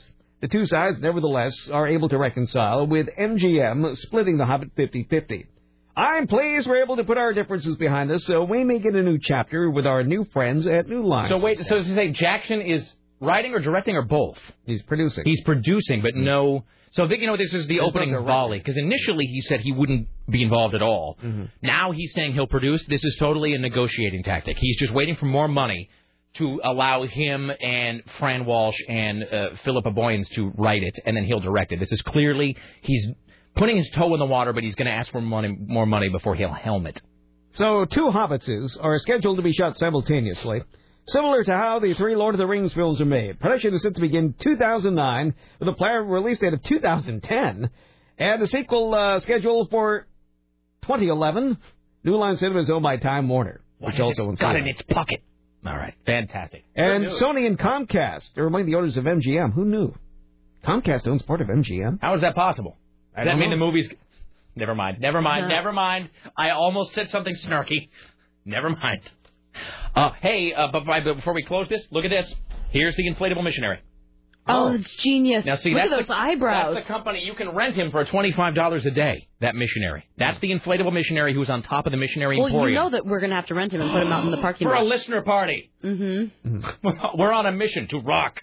Uh, so there you go. That's the gigantic, um, the gigantic inflatable missionary. I'll put that on my website later. Mm. Fantastic. There's your Geek Watch. That's Geek Watch. By Grabthar's hammer, by the sons of Warvan, I shall avenge you. Next. Oh, loneliness and cheeseburgers are a dangerous mix. All right, here is Tim Riley at the Ministry of Truth. Amy Winehouse may not be going to rehab, but she's dealing with a law. The Sky News says the British singer was arrested early today in connection with her husband's recent arrest. Winehouse posted bail and was released within hours. Scotland Yard said the singer was due to appear at a London police station again in March. Her husband, Blake Fielder Civil, is still in jail following his arrest in November. He was an accomplice, and he was accused of perverting the course of justice. Really? That's the British equivalent of obstruction of justice. Oh, that's a, has a much better title though. It's like a, a pedophile. It's like a thing I would almost a pedophile or a murderer. That's like a thing that I. That's like a thing I that I, would am almost. glad you said that because you said pedophile and I laughed. It's like that's not funny. Pedophile. oh, you know I You don't have it? I don't think I keep it on my. I have to change this. Let's see. It's like being a what, Tim? A pedophile. I've had worse press than a paedophile or a murderer, and I've done nothing but charity for 20 years. I love her. She's Me fantastic. too. All right. There you Have go. you seen all of her naked pictures? no. Oh yeah, no, no, no. The one she's all greased up. Mhm. Yeah, no, I've there are totally tons seen of it. them. Yeah, I've seen the greased up photos. So that's that. After four losses in races in statewide office in recent years, Republicans are looking for people to run for statewide office. Apparently, nobody wants to be a Republican anymore and run for anything here in Oregon. Uh, they think the party is still reeling from their 2006 losses, says former state representative Jeff Croft. Most people in our parties just believe it's an awful steep hill to climb this electoral season. We don't see a lot of enthusiasm out there for Well, Republicans. seriously, why? It's just like walking into a propeller at this point. Uh, let's see. Uh, uh, Boston, uh, not Bob, Portland uh, radio icon uh, Bob Miller is recovering from injuries he suffered in a crash. Uh, the old timer was riding his motor scooter to a store near Oh his home. God! Please tell me he was riding a rascal. It doesn't say. When a car stopped suddenly in front of him at an intersection, he has uh, cracked ribs, a punctured lung, and a badly escaped arm, and more abrasions in his forehead. He's not going to die. No, he has internal injuries too. Oh. He swerved and lost control of his scooter, and Scooter. it fell on its side, dragging him 30 feet on the pavement. Ouch. Uh, he's glad he's wearing a helmet though, so even though it may have been a Chinese helmet, which showed signs of contact with the pavement. So I'm unclear about this. Can we make fun or not? Go ahead. Wait, so was he? What kind of scooter is it? Is he a rascal? Well, he's a man So it of wasn't like size, a- isn't he? Yes, he's a considerable girth. So it wasn't like a moped. Well, I mean, when you're when you're when you're paid five hundred thousand dollars to deliver one listener, um, you have a lot of extra money to uh, spend on things that many of us in the business just can't even think of purchasing. It really is true. I can't even fathom the selling spots for five bucks. I A dollar a holler, as they used to say. Um, I, I cannot even fathom the ratio of like what they pay him to number of listeners, as you Mm-hmm. said. I mean, really, honestly, because they pay him. It's not a secret. I'm not telling tales out of school. They pay him an, an obscene amount of money. In the hundreds of thousands. I mean, really, for a station that has no one listening to it, and I'm not trying to brag, I'm really not, but I mean, It's more money than we paid all our time here in the past 10 years. I mean, that station. That, that station appeals to people who simply are unable physically to change the dial. I mean, it really is just to Somebody people, had to find it for them. people who have suffered spinal injuries and the stick in their teeth isn't long enough to nudge the dial over to like our station. So that's who listens to Bob Miller, and yet he is paid. He's paid more than the, the gross national product of some small countries. Mm-hmm. Uh, and you know, it's, I mean, to get, I, we, do- I mean, God love him. Don't get me wrong. I'm not begrudging him. It is an American cap. It, we are a capitalist society. Someday he's going to make a comeback. He's yeah. He is paid exactly what the market will bear, and that's fine. God bless him. But I mean, that's like throwing money into a furnace. I can't even. I don't know what they were thinking. And I again, No, I'm it's not the same thing as all the newspapers. I'm I'm not trying, but that's one guy. I mean, I can't. I just don't understand how that spreadsheet must have looked when they decided to pay I him. wish we had their accountants. Yeah, uh, uh, really, honestly. So, well, anyway, We'd so be in Fat City, Mm-hmm. as opposed to just being fat. So Bob Miller, who is the latter, uh, so he was riding a scooter. Eh, Fat man can't ride a scooter. He looked like one of those twins in the Guinness Book of World Records. I don't see any pictures. Fat man can't ride a scooter. He, he was. It would just disappear up your uh, up your alimentary canal. I mean, how? I demand for someone to call up and tell me if they know. I'm now asking t- for someone who listens to Bob Miller, which is kind of a fool's errand. But if anybody out there listens to Bob Miller, even like accidentally, uh, which seems like about half his audience probably, l- please let me know what kind of scooter Bob Miller quote rides. That has got to be a rascal. That's got to be code for a rascal. A regular scooter couldn't drag a fat man 30 feet. I'm not trying to bust on him. He's a large. He's a person of size. A regular little scooter, like a Vespa, that is not dragging a fat man 30 feet down the road. When you consider the friction against the pavement, there's no way. I think they're stronger than you think. Fat people no, that's and the mad, they have strength. uh, it- there's just no way. I can't. Did you do you, you don't own a scooter, do you? You've talked about it, but you don't own. Yeah, one. no, I don't own one. Well, somebody will know. Some mechanic will know. That seems to be a very trendy thing to have. Uh, it does not seem like a scooter would Oh, I have the saw- necessary torque I to saw pull some Bob of those. Miller. I saw some of those scooters at that exhibit. They had Really? some old Vespas. Oh yeah, yeah, You see the those? GI Dream exhibit. Yeah. Fantastic. All right, well let's just. Oh, I'm sorry, this guy's been holding for like an hour. Hello, hi. Hey, Rick, how's it going? What's up? Hey, it's Jesse from Red Hot Pistol. Hello, sir. How are you? I'm doing well. How's Glad- life in How's life in the lion's den? Oh, you know, it's it's lovely. All right. Um, so last week you guys were talking about absinthe, Yes. and um, uh, so yeah, it's generally it's like 150, 160 proof. So I mean, if you drank enough to hallucinate, you'd just be dead with alcohol poisoning. Okay. But, um, are you ever uh, going to drink it, Sarah? Or are you just going to look at it? Oh, of course I'll drink it. Okay. Well, I was just curious. I'm never going to drink my Johnny Walker Blue, Aaron. So you know, I just thought I would. Uh, you know, all right, excellent. Okay. So uh, why, why I'm calling is uh, a, a good friend of mine um, uh, has opened a distillery on the east side of downtown, like Ninth and Yamhill, Mm-hmm. Mhm. and um, the, they've recently changed uh, the United States laws to allow um, companies to manufacture absinthe, and he's already started making it. Um, he's got a, a vodka, a gin. Are you talking uh, about the teardrop? No, it's uh, Integrity Spirits is the name of the place. Okay. Oh. All right. And so they're going to be they're going to be making absinthe. Or they are making absinthe. Yeah, he's already started distilling it and uh, is going through the process. He'd be is working on the legal part to sell it. All right then. Yeah, because I think they've just now started to make it here in America. But uh, what I what I was calling is if you guys um if you guys want a tour of the distillery, he's kind of like a, my brother-in-law. So Uh, well, do me a if favor. you ever dro- wanted to go down there. Drop one of us an email about that. Okay. I All can right, do that. excellent. So we are, and then of course we'll all take a tour, and then Richie will go live there for two days. So yeah. we go. All right. Thank you. All right. bye now. There you go. That's that guy. That's Jesse. All right. We'll talk more about Richie's adventures at the Swingers Club, by the way, later on. Here's uh, Tim Riley. Hear about this in California? I saved this from yesterday, too. Authorities have launched an investigation to determine whether rescuers properly assessed an accident scene where a 72 year old woman was left inside a crumpled car that was later towed away. Jesus. Shirley Lee uh, Williams of Paso Robles, California, died within minutes after the car driven by her son plowed into a Tarzana office complex Saturday morning. The report did not address whether the woman could have been saved had paramedics treated her or knew that she was even in Oh, the no, car. so she's dead. Yeah, they towed her dead away in the car. The uh, car driven by Stephen Williams, also of Paso Robles, tore through the back wall of a stucco building, which everything else is made out down there. His mother was in the passenger seat. Her Ugh. body, apparently hidden by an inflated airbag, was not discovered until Sunday Oh, oh. after relatives reported her missing. Oh, that is no good. That's like how they found Dr. Laura's mom in the back of a car Hmm. where she'd been for like a month. Oh, yeah, and Dr. Laura pretended that she was concerned. Yeah, seriously. Like they found Dr. Laura's mom in a trunk or something. I can laugh because she's she's dead, but uh, and she was already dead then. So I'm not mocking a dying person. She was already dead when they found her. Um, but yeah, they found Dr. Laura's mom in the trunk of a car where she'd been, I, I, if I'm getting the story right, for like weeks. Uh-huh. And Dr. Laura sort of feigned emotion about it. Uh, her mo- her mother, with whom she had not spoken, I think in 17 years or something. Jesus. Well, that's a bad way to go. Uh, hi, you're on the Rick Emerson show. Hello. Hey, Rick, this is Max. How you doing, man? Hello. Hello. Hi. Hey.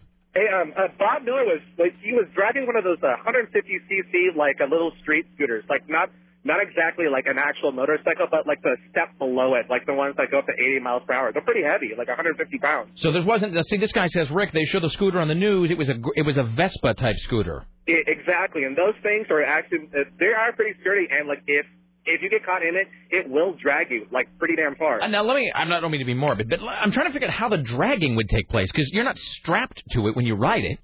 No, no, no, no, no. Uh, well, you have your feet like sitting on uh, on on the floor of the Right. scooter, on like, little on little floorboards. Yeah, like bunched together. So what I'm guessing is is that he probably got too too close to the car, and his leg probably got caught in like one of like the car fender or the bumper or something like that, and then like the bike just went underneath it. And just Wait, dragged so his he was ass. dragged by a car, not by the actual scooter? That's what I'm guessing. I thought it was dragged. I thought he was dragged by the scooter. That's kind of the way the story made it sound. Tim, do we know? Like, well, uh, that's- sound like. yeah. Well, nevertheless, he he still looks like crap on the news. They they they, they showed him. He, had- he It was the looked picture of pretty damn health bad. beforehand. He Uh-huh. looked like Jabba the Hutt. I was so- just going to say, was he demanding money from Han Solo? was he was he asking Lance Bass to roll around in bed? He was speaking in some weird language that I didn't know. So um, you know, Yes. All right. It's who knows? All right, Anyways, thank you, sir. Thank you, England. As always, England prevails. Wonderful. Excellent. Thank you, my friend. All right. He beat me to the job of the hot thing. Uh, all right. Here's Tim Riley. So anyway, all these uh, news organizations are slowing down, and that's why they're sending stories like this. The countdown to the holiday began this week for many Oregonians. The U.S. Postal Service projected more than 2.2 million cards. How do they count that or speculate that? That's made up. Will flow through the Portland Processing and Distribution Center. Uh, many people are in line to mail packages, and they don't know that, well, the busiest time of the year is here. They knew they were running out of time to get their presents to their destination by December 25th. The Postal Service said Thursday is a deadline for letters, cards, and priority mail packages to arrive by Christmas Day. Saturday is a deadline for express mail, and then you might as well give up. Uh, you know what? I ordered something regular mail about two weeks ago and it has yet to arrive. What was it? Uh, it was a gift. I don't want to say what it is. Sausage. Why would The gift of sausage. No. Here on KCB Portland. Well, that's what people buy people at the last minute. It was a gift from my dog. It's not here yet. So I Well, we ordered hope it. he's Are you afraid that Max might be listening? No, I realize that my wife isn't here either. So, um, uh, yeah. Well, you know, and now do you guys tip your postal carriers? No, I never see him. Is that the rule? If a service is provided to you but you don't see the person, they no, don't you get don't a tip. understand. our, Our mailboxes are all lumped together, far away from the house. So it's he just opens up tons of mailboxes at once and puts mail in. So I don't know how to divide up a tip when he's actually putting in mail for several people at once. But he's not doing me a favor. He's delivering mail to several people at once. But I mean, so why should I tip him individually? Well, I'm not passing He doesn't judgment. I'm come saying to my home. I'm saying that by definition, though, couldn't I make the same argument? It's just that the post. It's just that the mailboxes are a little farther apart. No, I say mail is not delivered to my home, and I have to walk to pick it up. So I'm not paying. I'm not being paid to pick up my own mail. So why should I pay someone else to deliver it far away from my home? It is not a service to me. Okay, I can't really argue with that. I don't really care actually. I just can't figure out whether I should, and if so, how much to tip. What, like FedEx people? No, like the postal guy.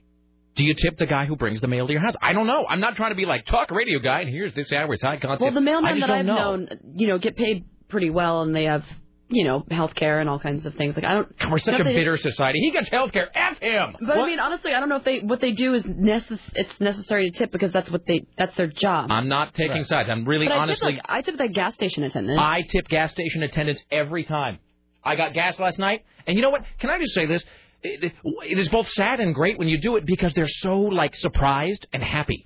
I tip a buck. That is my standard tip. Uh, whether I do plastic, I just if I do credit card, uh, like last night, give the guy my Visa and a dollar. Uh, or if it's twenty bucks of gas, I give the guy twenty one. And usually they'll go, "You gave me twenty one," and I'll say, you know, tip, or, you know, buck for you, or whatever. And they'll and they are so it, it's it's kind of sad that they're just so happy to get like a dollar tip. And they'll come around, they're like, "You have a great night, sir. Happy holidays." And it's it makes me kind of sad actually. They're just like so excited that I've given them a hundred pennies. So But this is the last, e, except for New Jersey, this is the only place on earth where they require somebody to pump your gas. I just figure that guy works harder than I do for less money, it- whether it's hot They or only cold. have one guy waiting on Yeah. like a million gas pumps. I mean, I really feel it's not. I don't want to say it's liberal guilt. I think it's just. I don't mean to sound all touchy feely, but I think it's just like normal human nature guilt when I get my gas pumped. Because man, it's like blistering cold out there sometimes, or raining, or just freakishly hot. And there's some guy out there breathing gas fumes in this horrible weather for like you know it's just slave wages. So I always tip the guy who pumps my gas. I mean that job. I know lots of jobs suck. That job really sucks. And it's a guy waiting on me. And so I always tip. So I don't know the postal guy. I know we're gonna uncork a whole can of worms here. I just don't know. I really, I don't, I don't I'm know. never home when a package arrives either. Like mine are always just waiting for me if I order something. Yeah, but well, I Like, guess. what, I, like, what, I are, don't what are know. you insinuating? Like, am am I supposed I'm to like not leave it? insinuating anything. I mean, like, should we leave a dollar if you know that a package is coming? I don't know, but isn't it if somebody customary? hands me a styrofoam cup, should I tip them? Oh, see, we're veering dangerously close to like. Uh, It seems like a strange question. it's not. Now, I don't believe it's a strange question. Tim, do you think it's a strange question? Do you I, think it's a I think, strange- I think the mailman is doing his or her job. That's yeah. And- Because it and- never and they're would have paid- occurred to me. To They're tip paid them. well for it, for the You most see, part. what I'm saying is, but I do believe. I think we can all agree that we here in this room are not necessarily barometers of normalcy. No. I do believe that if you were to ask, like the great unwashed, I think probably a good chunk of people out there would say that they feel compelled to tip the mailman. I'm not saying it's right or wrong. I'm saying I think probably most people. uh, We should do a little poll about this. Yeah, maybe actually. because if I maybe don't if know I the had, mailman personally. Yeah, because I don't know mine, and maybe if I had some sort of reaction with my mailman. Let me or quickly get interaction. these, sorry, Richie. I'm gonna get these these scooter calls and then go through, and we're just gonna take like one bank of just like mailman calls. I think. Hi, you're on the Rick Emerson show. Hello, Rick. This Hey. is David. What's and up? Tim, how you doing? And Sarah, hello. Hello. Um, I got the scooter thing. Um, I don't think he's necessarily necessarily dragged. He was traveling on the scooter, you know, going forward. Yeah. The scooter fell down. Here he fell, and you know he continued to move. Yeah, 30 feet's a long way for a big man. Well, I mean, if you're going 30 miles an hour and you fall, you're I gonna- do not believe Newtonian law would carry him 30 feet, especially because he is large. We're, Well, he- speculating on the- the dragging of Bob Miller. Yeah. help propel him. this is the only show where we're going to get some guy with a slide rule talking about how far we could drag Bob Miller down the street. Best show ever. Uh, All right. That's all right. All right wait, wait, let me chime in on the tipping. Yeah. Um, the only people I tip are waitresses or servers at restaurants. Right.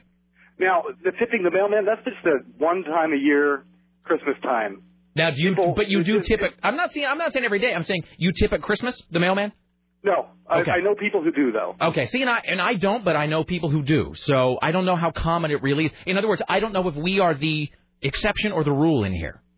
You know, I think you might have to get, uh, what was his name? Chris the mailman? Yeah, well, of course, he has a vested interest in it. All right. Let's send out a call. Thank you, sir. Thank you. Bye. All right. Uh, the, the other point is, how much of this mail do you really want? Well, I mean, if the mailman stopped delivering mail, how much would you miss? Yeah, what are you suppose that's waiting true. for? Well, how many good things come in the mail, as opposed to bad things that you really don't want to open until you have to. Yeah, I guess. Yeah, I just don't know. I really don't know. Now, see, now I'm going to be all Woody Allen neurotic about it. How many mailmen would it take to drag Bob Miller? Best show ever. Hi, you're on the Rick Emerson show. The, the answer to Tim's question Yeah. would be five. Okay, thanks. That's it. That's the extent of the call. Well done. All right. Uh, hi, you're on the Rick Emerson show. Yeah, back in the day, uh, by the way, uh, all hail to the beautiful Sarah, but. Yeah. Um, uh, trash men, you must tip. Throw like a pint of something in there. They can take it. The mailmen or fe- federal employees, they can't take anything. I've had them return a pint before. I don't know where we're going with this. You don't tip the mailman. Well, you can, but find something that's not going to be illegal for them to take. But I don't Wait, know. so are you saying you legally can't tip a mailman? Uh, they uh, returned it and said, "Sorry, I can't take this." Well, now Oh, I have to find It out. was a- It was a friend of Jack Daniel. Well, okay. Wah, wah. Thank you. I knew that call was going nowhere. Three seconds in, and yet I persisted. Hi, you're on the Rick Emerson Show. Hello. Hi, Rick.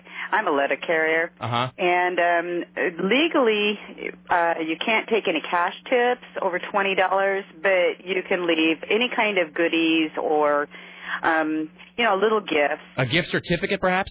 Yeah, you could do that too. Now, let me ask you this. You can do that too, and and actually, your letter carrier would really appreciate it. Well, I'm sure, but I Mm-hmm. mean, but the, the, but the question is, is it typically something people do? And it- it- it- I'm Actually, trusting I you to get- be honest here. no, actually, I get quite a few tips. Lo- lo- What percentage would you say of your customers leave you a little something for a holiday? About fifty percent. See, that's what I'm saying. Like half the people feel like they ought to tip the letter carrier. Yes. It's Yeah. interesting. All right. What is the what is the the item? Uh, in other words, what is the most frequent kind of tip you get? What's the thing you get most often? Uh, usually it's food items. Have some cookies. Chocolates, Have some you know. other crap you have to carry around.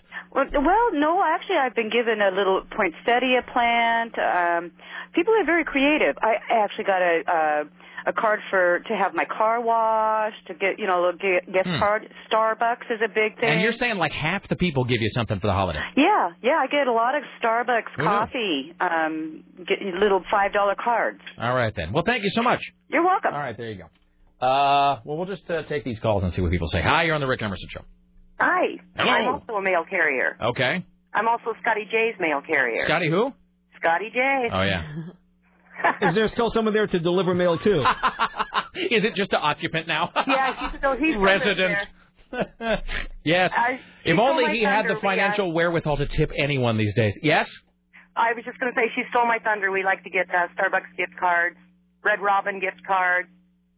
So Pretty- pretty what common. do you concur with her that about half uh, of the people on your route tip? Absolutely, about fifty percent. All right, excellent. Now, do you uh, do you give preferential treatment to those who tip? No, Oh, see, I knew you would say that, but I see. I sus- is that really the answer? it's really the answer. we All right. take care You're of not everybody. tempted to take everybody else's mail and put it on a storm drain. no, All right. we take care of all of our customers. Excellent. Of course you do. Thank you so much. Have a good day. Yeah, you as well. There you go. That's Scotty J's mail carrier. Uh, hello. Hi. You're on the Rick Emerson show. Hey Rick, it's Mailman Brian from the Grove Hello. calling to say howdy, howdy, happy Hello. holidays to everyone there on the Yes. show, best show ever. Um, yeah, you know, uh, uh, it, it it the tipping thing. It's uh, Tim. I I feel your pain. I don't like centralized boxes either. I'd rather see my customers every day, but you know, you can't fight the man. That is true. No, And- it's and- not your fault that I have to walk to get my mail.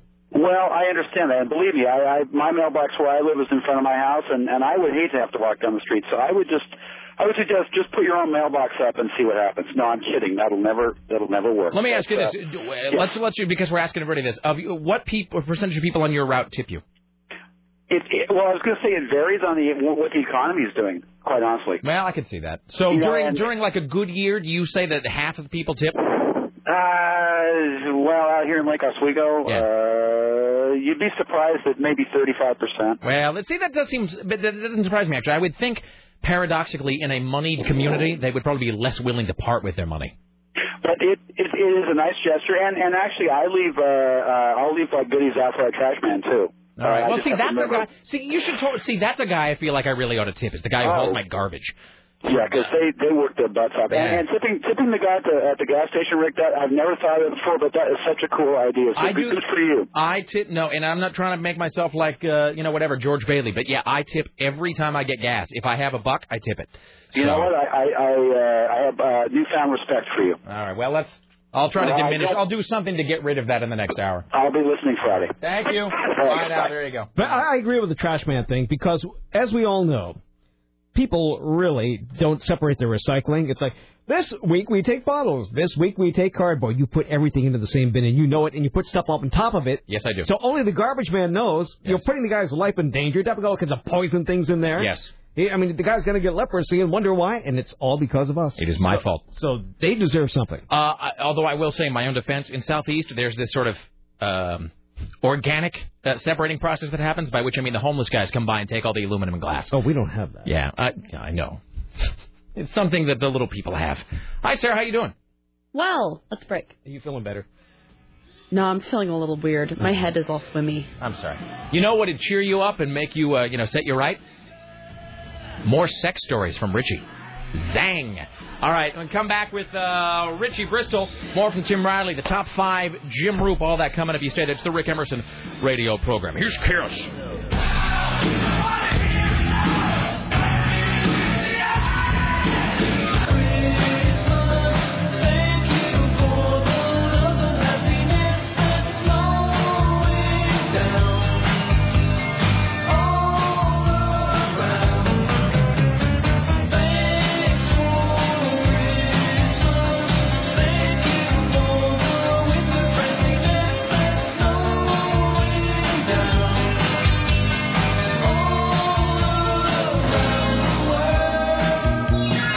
It's the Rick Emerson radio program.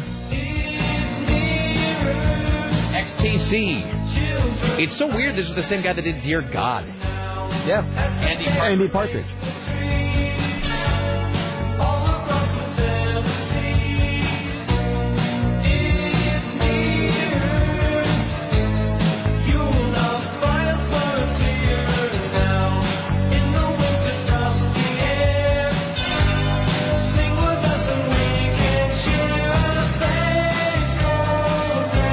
It's the Rick Emerson radio program. Coming up uh, just short while, we'll talk to CNN radio correspondent James Roop about the writer's strike. And uh, we'll get more of the lowdown from Richie about his visit to the Swedish Club over the weekend. Here's Tim Riley. And now, from the Ministry of Truth, this is Tim Riley. Television is a teaching tool. Tips he learned from watching television saved the 17 year old who spent Sunday night and most of Monday morning lost in the cold woods north of Lincoln City. Lots of bad luck here for this guy. His name is Max Johnson. He lives at Otis. Really? hmm Lives at Otis That is and was bad on his luck. way to the employee party at the seafood restaurant that he works at. His car flipped over, landed upside down in a creek when he swore to avoid hitting a deer. Another reason why nature hates you. He was not seriously hurt, but disoriented, so he crawled out of the car and walked the wrong way. Deeper into the dark, deeper into the woods. He got to a hilltop, called his mom on the cell phone, then dropped it in the dark and couldn't find it again. Oh. I mean, this can happen to any of us, really. That sucks. Mhm, Lots of bad stuff here. So deputies arrived and found the wreck, but couldn't locate the boy, and decided to wait till daylight to continue. Thinking what he saw, watching television, hours and hours of it, as teenagers will, he managed to hold a shelter and stayed warm. Near noontime, Monday, rescuers heard shouting and sh- saw him coming out of the woods near the wreck, wet, cold, but otherwise he was okay. Is this the saved by television? Is this the kid that stayed warm by uh, using his own liquid waste? No, no, no. All right. Somebody sent me a story about a guy who stayed warm with the aid of urine. Let's see here. I don't see any urine listed. All right. Uh, there he is. He works in a seafood house. mohawk? Yeah, it's an Otis mohawk. he couldn't afford the whole thing. Well, he wanted to get dressed up for the Christmas party. of course. It's Christmas time in Otis. Mm-hmm. All right. Oh, then we have, uh, well, this is kind of sad. A 24 year old Tualatin man accidentally shot his wife to death while practicing police techniques. Ryan Osbrick recently signed to get a brand new job with the Clark County Sheriff's Office. He was supposed to start on the 19th. Well, Sunday he was home practicing being a police officer, drawing his pistol from the holster when the gun went off and hit his wife, Kimberly. Officers responded to the call and uh, found him administering uh, first aid to his wife. It was too late, though. He, he killed her with his own police pistol. Bigamy in Florida. Florida? I'm sorry. The first... okay, that was hilarious. Um, I'm sorry. I was still back on the hideous William Tell story that we just had. Well, he was practicing for his new job. Jesus, I mean, I, uh, okay. Uh, it took me a minute to process how dumb that guy is. Jesus, maybe I'll practice this with a loaded gun by aiming at it. Isn't that like, like when you fill out the form to become a cop? Don't they tell you that? By the way, don't aim a loaded gun at someone's face. Jesus. All right, I'm sorry. In Florida, In Florida. Well, the honeymoon is over for a 26 year old woman who authorities say has at least 10 husbands. Eunice Lopez has been charged with bigamy, accused of marrying bigamy. 10 men between 2002 and 2006 without divorcing any of them. Bigamy's where you fold your husband into any number of exciting positions. The Miami uh, Herald reports that a record search by the newspaper found seven additional marriages under the bride's name and birth date. She arrived in South Florida from Cuba in 2002 to become a U.S. citizen. Well, maybe that's how they do things in Cuba. I can tell you that none of the individuals she married had any type of residency. Prosecutors say she uh, charged her husbands an unspecified amount to help them secure immigration status, Ah. and then continued asking the men for money long after the loaf was gone, I threatening see. to expose them if they didn't pay up. Ah, All right, I see. I understand how this works. Uh, she's been released on eighteen thousand dollars bond. Her last known address was Hialeah, north of Miami. A telephone listing uh, could not be located. It's not known whether or not she has an attorney as of yet. Oh. Uh, November was Oregon's largest job increase in two years. Researchers uh, work to help the elderly fight disease. And why are there three stories written in two sentences here? I don't know. I was wondering how you got from jobs to the elderly and their many diseases. I know that is great, isn't it? Did you see that thing on Fox where Bush was uh, saying that the economy is fantastic? Yeah. That thing yesterday was the economy is in wonderful shape, gangbusters or whatever. He was just he couldn't couldn't stop talking about how great the and he couldn't quit talking about how great the housing market is. He just could not shut up about how great the housing market is. It, it's the worst in 16 years. Yeah, as a matter no, of it's fact. apparently it's all sunshine and roses inside that guy's head. Uh, all right, let's take a few of these calls. Uh, hi, you're on the Rick, and then we'll talk more to Richie Bristol. Hi, you're on the Rick Emerson Show. Hello. Hey, everybody, this is Benjamin. How you doing? Hello, hi, hey, hello, hi. Fantastic. You know, uh, fir- at first I thought it was just Scotty J, but I heard myself on a uh, best of yesterday as well, so I guess I just make a lot of the best of shows. Yes, well, you, you're worth your weight in gold. I'll be expecting to hear this one uh, on a future episode. But uh, what I really called about was um, okay, so it's cold and flu season, right? And you see all these ads on TV for uh, I don't know what what do they call it, like Zycam or coldies, and they say you know guaranteed to sh- shorten the length of a cold. Right. And the reason they give is that it's full of all kinds of immune enhancing vitamins and stuff. So naturally, I start thinking, well, you know, I'm a Viso drinker, and uh, every day I have like an average of two, uh, one in the morning before the gym, one on the way to work, and it's got. So for me, I'm getting like 200% of daily recommended dosage of uh, different vitamins and minerals, and usually I get sick like clockwork every three. I to should four be months. charging for this. J- Really, honestly, uh, Chris, I hope I hope Tate is listening upstairs. Really, somebody ought to be billing Visa for this call. Yes, go ahead. Well, yeah, no, I'm saying usually I get sick like clockwork every three to four months, and working in a hospital, I mean, I'm exposed to colds and The flu, worst that humanity has to offer. all manner of viruses and infectious diseases. But Oh. Yes. since I started drinking Viso, uh, not sick once. Really? So I would love to hear from other listeners. Are you experiencing the same benefit? And hey, if you're like uh, if you're like an OHSU student and you want an easy study, just survey people. When's the last time you were sick? When did you start drinking Viso? Excellent. Thank you, sir. You're welcome. Bye. There you go. Viso is more of everything good. DrinkVisa.com. All right. Uh, each snack, each more. Uh, Jesus, I don't have the stomach for more tipping calls. I just don't. Who wants to hear more tipping calls? We could take one more. All right. Do you want to hear from Dwight or Sterling? Ooh, Sterling? Sorry, Dwight. Hi, you're on the Rick Emerson Show. Hey, Rick, how are you? Hi, what's up? Hey, I got a quick question. Don't for be you. pressured, but you are the final word in the tipping conversation today. It's all on your narrow shoulders. Okay, well, Go. I, I need I need your answer on this actually. Yeah. In my case, I have three separate garbage people picking up my garbage. How much Does that garbage mean I- do you generate? What kind of filth monger are you? Well, I've got well one Pig? for the recyclables, one for the lawn debris, and then one for the garbage. Lawn debris? It's December. Well, you know, there's leaves and stuff. And whatnot. All right, yeah. Yeah. So what what do I do? Do I tip three times then? Sure. I don't know, Well- Tim? Yes, yes, do it. Yes, do it. Just do it? Yes, have some. Uh, the, yeah, just uh, th- th- maybe take the total amount you would normally tip, m- raise it by maybe 30%, and then divide it by three. Well, that helps. All right. Thank you, oh, sir. well, thank you. Bye bye. Bye now. There are always McDonald's 50 cent gift certificates. That's true. I can't tell you when I was a kid how many times that was my uh, Christmas present. Here you go. Here's some 50 cent McDonald's gift certificates. Just the trashiest family imaginable. Let's welcome back to the Rick Emerson Show, uh, good friend uh, Richie Bristol, uh, phone screener and sex club enthusiast. All right. So we read. Do we still have the message on your MySpace from those girls, or is it gone? Did you remove it? No. All right. So uh, we will now look at your MySpace where these two girls, uh, so for those who came in late, so Richie went to the, the Swingers Club on Friday, stayed for a while, didn't really do anything. And then you went back to the Swingers Club on Saturday with two women. And after watching some other folks do whatever, you and these two women went into a private room and had with fruit, with a banana, And then and rope. Yeah, what did you tie the girls up with? Uh, there's like leather straps and What, now, l- please. Were they naked when you tied them up? Oh. wow. Not it. Not it. oh, And never mind. That's the creepiest laugh I've ever heard. All right, that's like full on. That's a.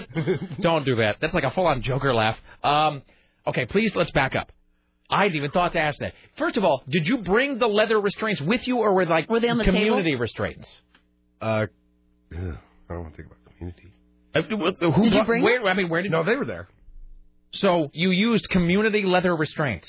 I'm sure they were washed. To be Yeah. fair, to be fair, d- How hy- was it? Was it as clean as it hygiene was when we seems to toured be it? job one there. Yes. They said, yeah. I mean, t- it seems like they wouldn't get women, especially coming back there, if the place seemed dirty in any way, and Absolutely. it didn't. It seemed very. It was seemed very, very spotless clean. when we were there. To be fair, I don't want to. I don't want to cast aspersions, And- and they they apparently are very very hypersensitive about keeping the place clean. So um okay, so yeah, so you so when you use leather restraints, it's like leather, like uh, like just leather like a.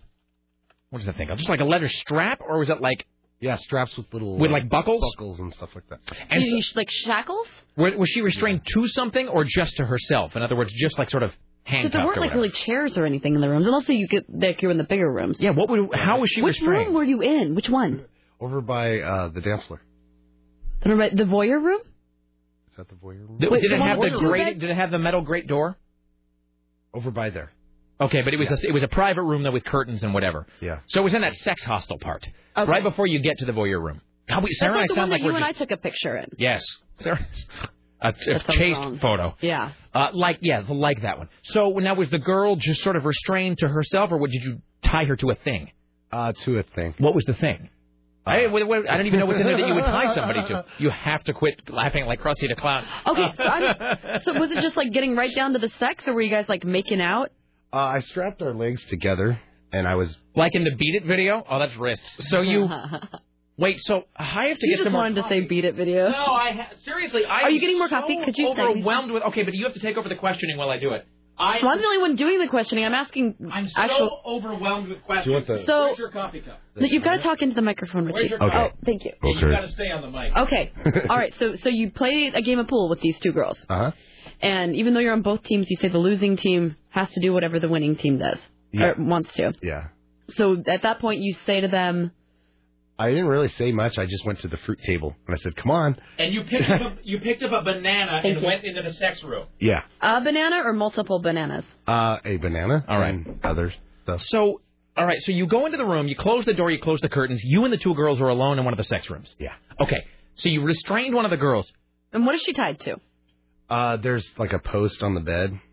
I think there's little things on the floor and. Well, Oh, that makes sense. It seems like they would anticipate that that maybe For that, your that safety. need. Yes. They they would anticipate that desire. So, So did she watch you and her friend? The other one watched. So girl number one. Let's, Oh, yeah, Let's they just were- call them girl one and girl two. All right. Okay. So girl one, you tie down or up, as the case may be. Yeah. Uh, so you tie up girl one. She then watches you engage with girl two. Yeah. And, you're saying that they're not going to touch each other? How, yeah, right. How far away physically was girl number one? She's tied to the bed, and they're on the bed. She's probably like right next. to Would you say a foot like away? ass to face? Yeah, but you know. Oh, oh, whoa, hello, really? Okay. Um, so, it, so she's like a foot away from you while you and girl two are, you know, Well, getting it on. Something that I remember is is I guess I left it the door open. You guess you left the door And- open. You knew the there was rules, Richie. others. There was others standing there, and it. Well, you left the door open. What do you? I just kept going. I, We. oh, Jesus. there was like an really? older lady. Wow. and- You didn't shut the door. Not at first. Okay. But I didn't want to seem rude, so like. No, when I they- don't want to seem rude. Well, they're watching. If I shut the door in their face, I mean. All right, let's stop here. So they say, oh, pardon me, may I borrow a cup of sugar? Mrs. Olson. Um, so uh, let's let's stop. Okay, I have to. It's gonna hyper myself into a frenzy here. All right, so when we toured the sex club, you know what, Sarah? What you know what you and I have to do tomorrow is bring in that list of like a fact, like the guidelines they gave us when we toured. It was Okay. they give to everybody. I have that, yeah. It's like uh commonly asked questions, how to behave, how not to behave. We should read that tomorrow. Um, but one of the rules is everybody thinks it's just a big orgy there, but one of the but there are a bunch of small private rooms, and again, I was sort of joking, like they're hostel rooms, but they have do- most of them have doors and curtains so that you can have privacy. Even as you're in this club, you can have privacy. And one of the rules is If a door is shut, you don't knock on it. You don't open it, and you certainly you certainly don't open it, and you don't even knock. If a door is shut, you leave it alone because that means somebody wants privacy. If curtains are closed, you don't try to peep through them. So that's one of their big ironclad rules. If a couple ha- is in a room and they clearly want to be alone, you don't stare. You don't try to see it. So you are in a, I'm just trying to say here's why this seems so unlikely to me. This is why I, there's a little suspect that you say you forgot. Because it seems like this is not normal circumstances. Like it seems like you would never in your life would you be more hyper aware of your surroundings than when you're at a sex club. So you are you, you just didn't notice that the door was left open while you're getting it on with girl two? Well, I went in and I went back out. But at some point though, you were engaged with girl two in a in a sex act. Well, first and we you were did just you look over grinding and Really? Just, kind of playing. I was just kind of playing around because I didn't want to just you know hey uh, and rip into.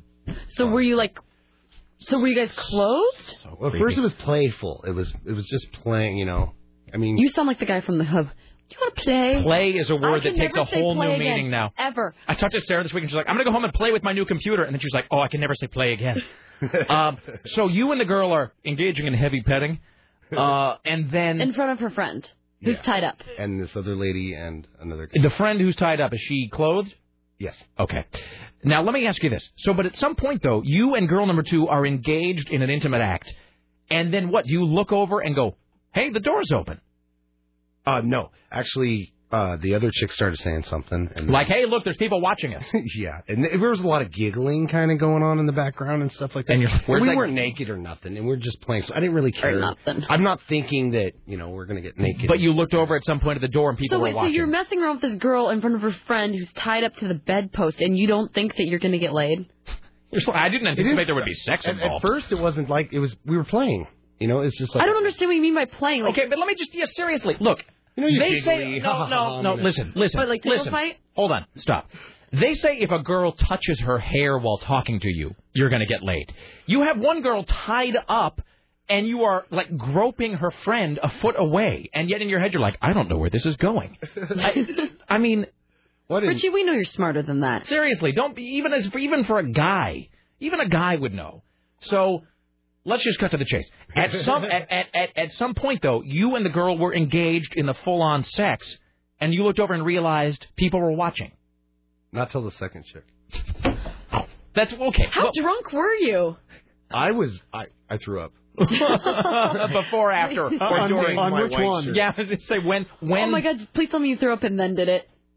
Uh, it was later. Okay, you drove after the sex. Yeah. Well, the In front of the jostling girl? around this, the No, they girdling didn't even around. know- No, no, no. You you did it elsewhere. All right. So you are then with the second girl, uh, being intimate with the second girl, and you look over and you see some people standing in the doorway watching. No, in between the first and the second, that's when it became private. Like, okay, let me. Oh, I feel like I'm, so- I'm so It's like confused. a- I know it's like it's a, like a runaround. Okay. At Can't any pin it down. point, let's stop. At any point, were there people in the doorway watching you engage in no, sex? no, no. Just playing and stuff. Just so they didn't watch you. What do you mean by playing? Like, are you? Well, this is a, it's a it's a first base, second base. Yeah, yeah. First base, so second you base guys kind are of a so thing. you guys are making out.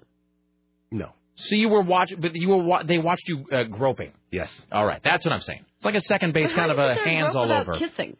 Because we're giggling. well, because how could you not kiss? Did you? So was there? Did you not kiss all night? No. No, see that makes sense to me actually. No, no, no. See It that doesn't makes make sense. sense to me. No, but maybe see, he no- wasn't in the ru- ru- mood for romance. No, but see, as a woman, would you not agree with this, Sarah? That kissing is intimate in a way almost that sometimes sex isn't. Yes, and you know what? Now that I think about it, if Richie's like going in with like leather straps and bananas, I can Leather see straps why and bananas. The Richie Bristol story. No, no, no. Well, you always hear, "I'm not trying to imply anything about your friends. I'm You're not." talking about like Pretty Woman. I'm saying, Like, yeah, they're totally. I was going to say, like you women who are sex workers sometimes say that they will not kiss. They'll do everything but kiss because they feel kissing is um, too intimate uh, to be shared with anybody. So you and the girl uh, didn't kiss, but you did uh, everything else. Um, uh, uh, this is just so mind-boggling. I just I know that there's. I'm trying to order my thoughts here. So between girl, between after girl one you were then engaged in, let's say, second base with girl two. No, wait. We left because, you know, the people were watching and whatnot. Yes. We went to the dance floor. Uh huh. and then I started dancing on the pole, blah blah blah blah. How did how no did blah, that blah, even blah, blah, happen? blah after the dancing on the pole. How is it that you- How again is it and I that you stopped ended up on a stripper pole? Did Uh, the girls because ask you to do it? I was trying to break the monotony. You already did the jitterbug. the Lindy Hop didn't didn't hold the same appeal. I just see now. I'm just seeing George Bailey in It's Wonderful Life doing the Charleston, except nude. Um, well, I'm gonna take out my penis. So, so you play with girl number one. Do you leave girl number? Do you leave the other girl tied to the bed while you're working No, the I pole? Oh. unstrapped her and then we unstrapped her. We went to the dance floor and I gave them dances and they sat at the rack and You gave them dances. that's when I did the. Let me split. dance Pleased to be demonstrating a dance you gave for them. Oh, please don't. No, please, dance. please don't do that. I could actually do pretty good. So, I can see you being. and so then you went back to the room with girl number two. Well, she said, or one friend said, it's your turn. You should be strapped up and stuff like that. So then we went back. Wait, did they tie you down? No, no. Okay. I would think you'd be submissive. You seem very submissive in the photos we took. They weren't. Were they even more so? So that made you kind of the dominant one. Yeah, I ha- they weren't. They weren't doing Here on KCMD Portland. Well, I had to kind of, you know. Did they want you to take charge? Just say it. Yeah. Did they want you to? They wanted you to rule with an iron, an iron sex fist. Yeah. okay. Uh, all right. So the upshot of all this is that let me just check off these activities. So in the course of the evening, you danced on the stripper pole for these women. Uh, you were engaged with each girl while the other girl watched. Yeah. At And was one tied point, up. at, and was tied up. At one point, you were engaged in, let's say, second base with one of the girls, and then realized some other folks were standing in the doorway watching. Yes. Who was watching the doorway? What kind of people were they? Uh, an older lady and an, another fella. I didn't All right. really. Did Were they they- look like a couple? Were they were they No, together? no. Were they just watching? One was on the s- like the the other side like this. Were they just watching? Did they ask to take part? No. All right. There wasn't much conversations. Maybe they want to demonstrate a new vacuum cleaner. Yes, sir. I'm here to. You know what a Kirby is? They were amused, I guess. Uh, you, you, let me ask you this: at the at the swingers club, where, where I now have to go at some point. I mean, really, honestly, I how can I how can I not?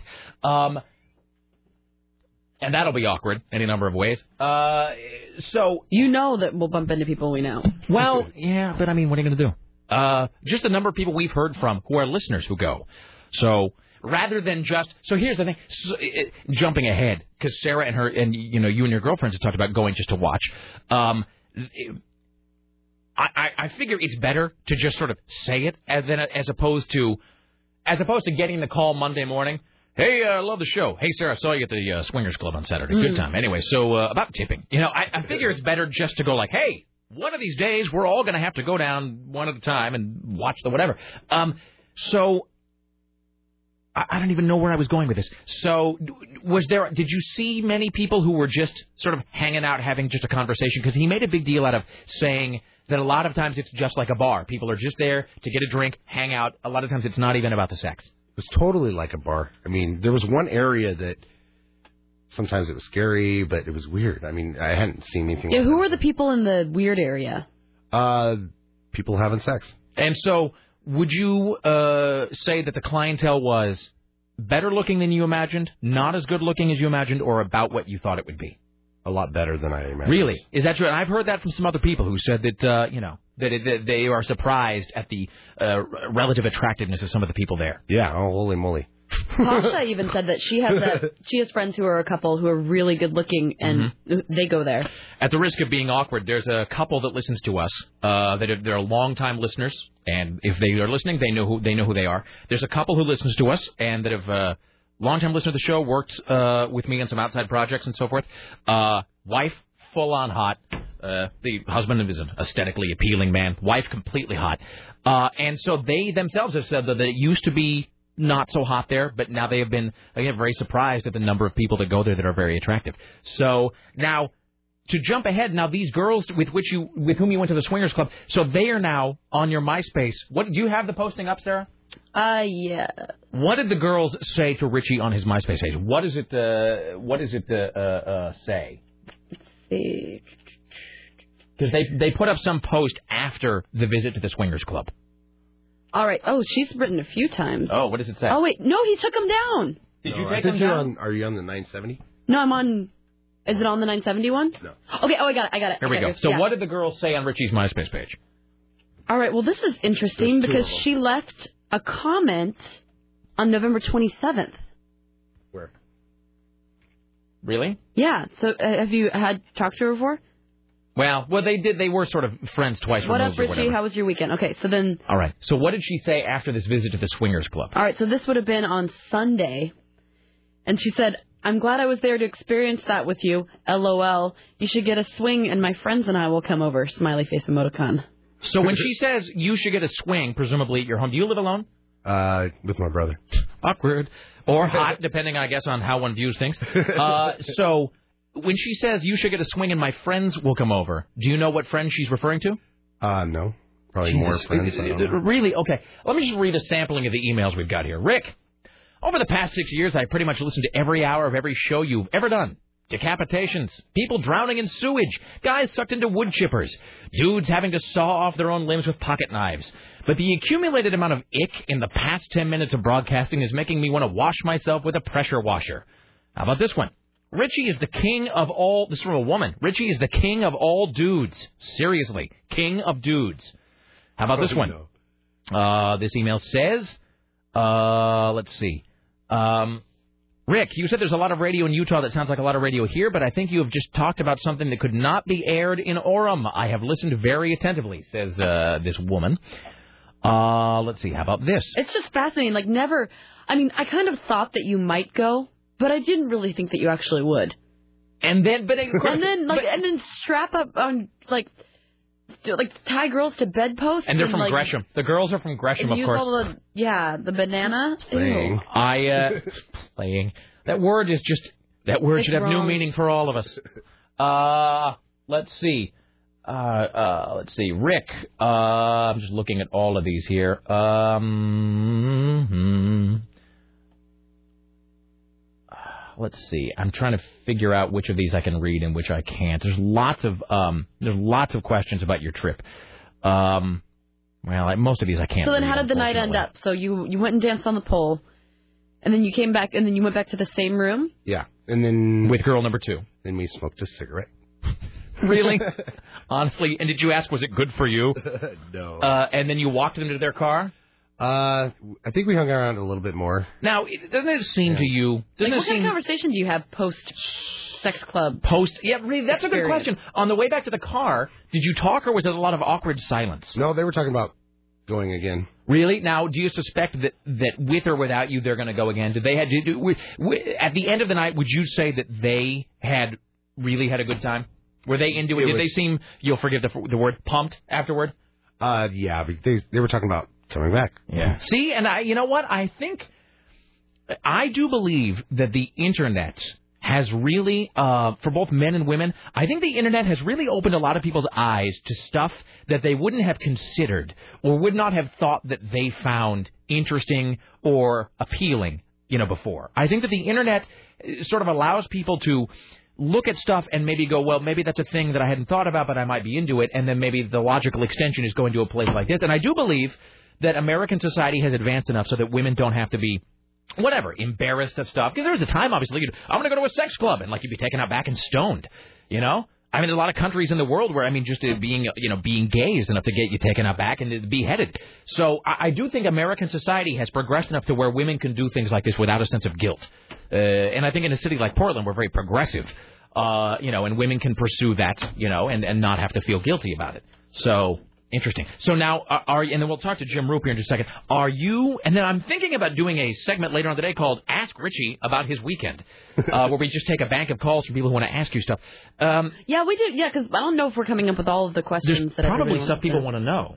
Uh, so, uh, are you do, are you interested in going to back to the club with these girls? That's that's what's weird is all of a sudden it's like you're coming out or something like that, and all of a sudden people are calling that you never thought would be interested in that. Yeah. Like I've had a couple girls from work here actually ask me questions about it and then say they want to go and like will go with me, and I'm just like, Oh my awkward. God, are I you work two kidding girls me? hear it. Yeah. Well, hold on, let's stop. Let, we I bet wanna- I can pick one of and them we out. won't identify them on the air. Uh, you have had girls from here a be ask interest, uh, be interested, and then say that they would go with you. Yeah, like they want to go and and Well, I'm like- now you since you're such a and since you've broken the ice, why don't you take me? Really? Yeah, kind of like I want to shake. I totally know who one of them is. Yeah, I totally do too. I bet we're thinking about the exact same one. Oh yeah.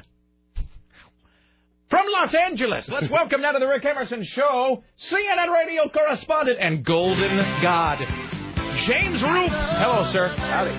How was your uh, How was your weekend? Uh, it was okay. I've been a little sick. Oh, dude, you don't sound good. You sound like Sarah does today. Oh yeah. Sarah, well, Sarah's not. well, Actually, you sound Oh, worse. no, Sarah's got yeah, the yeah. head cold going on. Yeah, I got something going on. I don't know. Oh my God, dude, I feel so bad for bringing you to the phone today. No, that's all right. Um, well, let's make this. I missed you guys. Well, we missed you too, Jim. Let's all hug. There you go. Uh, dude, well, let's make this brief. I feel bad. Um, what is it true that the uh, the talks i- in the Hollywood uh, writer strike are quote at an i- irresolvable impasse or something like that? It seems that way right now. I mean, the uh, the Writers Guild's trying to figure out a way to negotiate with uh, entities or companies individually, like uh, David Letterman's Worldwide Pants. But that puts David Letterman in a weird situation because if the studios and producers don't want anybody talking, and David Letterman strikes a deal with the writers, well, the studio's going to be pissed off at David Letterman. So what happens when his contract comes up? Or do they start shoving lousy stars in his show? Well, because like I know Carson Daly's back to doing live shows. Ellen had never stopped, and you got to ask yourself, at what point does the breaking point come where there- there's like we're losing so much money, we got a production Oh, staff it's that's not out going to of work. happen for a while. Yeah, so It's not going to happen for a while. The, the the thing that's going on now with these uh, the award shows, with the Golden Globes coming up, Uh-huh. uh you know, the the Writers Guild says none of its members can write that witty banter that you hear during those shows. Sure, yeah, You yeah, know, which is always executed so well anyway. Isn't it though? Yeah. Uh, I guess actors don't chew up to those things either. uh, but apparently, the the uh, show's still going to go on. And I'm, tr- I've been trying to get a hold of uh, SAG and AFTRA and a bunch of other folks to see if they're going to ask their members not to cross the picket lines and boycott the award shows. It is it is really fascinating actually to ask you know uh, whether you know at what point the irre- irresistible force is really going to meet the immovable object uh, you know on this show and uh, you know with these these sorts of things you know at what point is is somebody going to just break the picket line and then there's going to be you know a, t- a flood of people after that. Yeah, I, I don't know that with uh, with the Jay Leno thing and the Conan O'Brien thing, uh, they're just going to wing it apparently. Uh, but if you ask me, and, and I because there's no way Jay Leno's just going to go up there and just you know hack his way through an hour. I think Letterman could probably do it. In fact, I think he did do it years ago in the last strike. But you know, I don't See, know. What I think is, I think they contact some of their writer buddies and say, "Hey, man, can you write me a couple lines and give you a thousand dollars?" That's what I think happened. No, I can see that a little under the table. Oh, sure. You know, you want to help these guys out at Christmas, you know? Just say, hey, look, Joe, uh, I, I could use a, I could use about three minutes. What can you do for me? And then that that also allows them to pay their production staff by getting the show back, you know, going going back. Well, that's the big thing is that they they feel they have this responsibility to the 80 to 100 people that that are non-writers that work on the show. So, yeah, that's great, that's wonderful. But I think you, I think you're still screwing the writers because they, you know they're never going to get any anywhere if stuff like this keeps happening. You know, I, the biggest thing I think that could happen is the writers are so strong and the other unions support them so well that nobody shows up to the Golden Globes Right. that they have to cancel the Golden Globes. Threats from the WGA saying we're going to be all over there, man. Anybody crossing picket lines, we're throwing eggs at them. I mean, they need to be all over that. Boy, it's just I mean, it it really is. I'm not trying to diminish you know, this because obviously this is people's lives and their paychecks and whatever. But you know, you don't really think about how much you know when you watch the 22 minutes of some sitcom.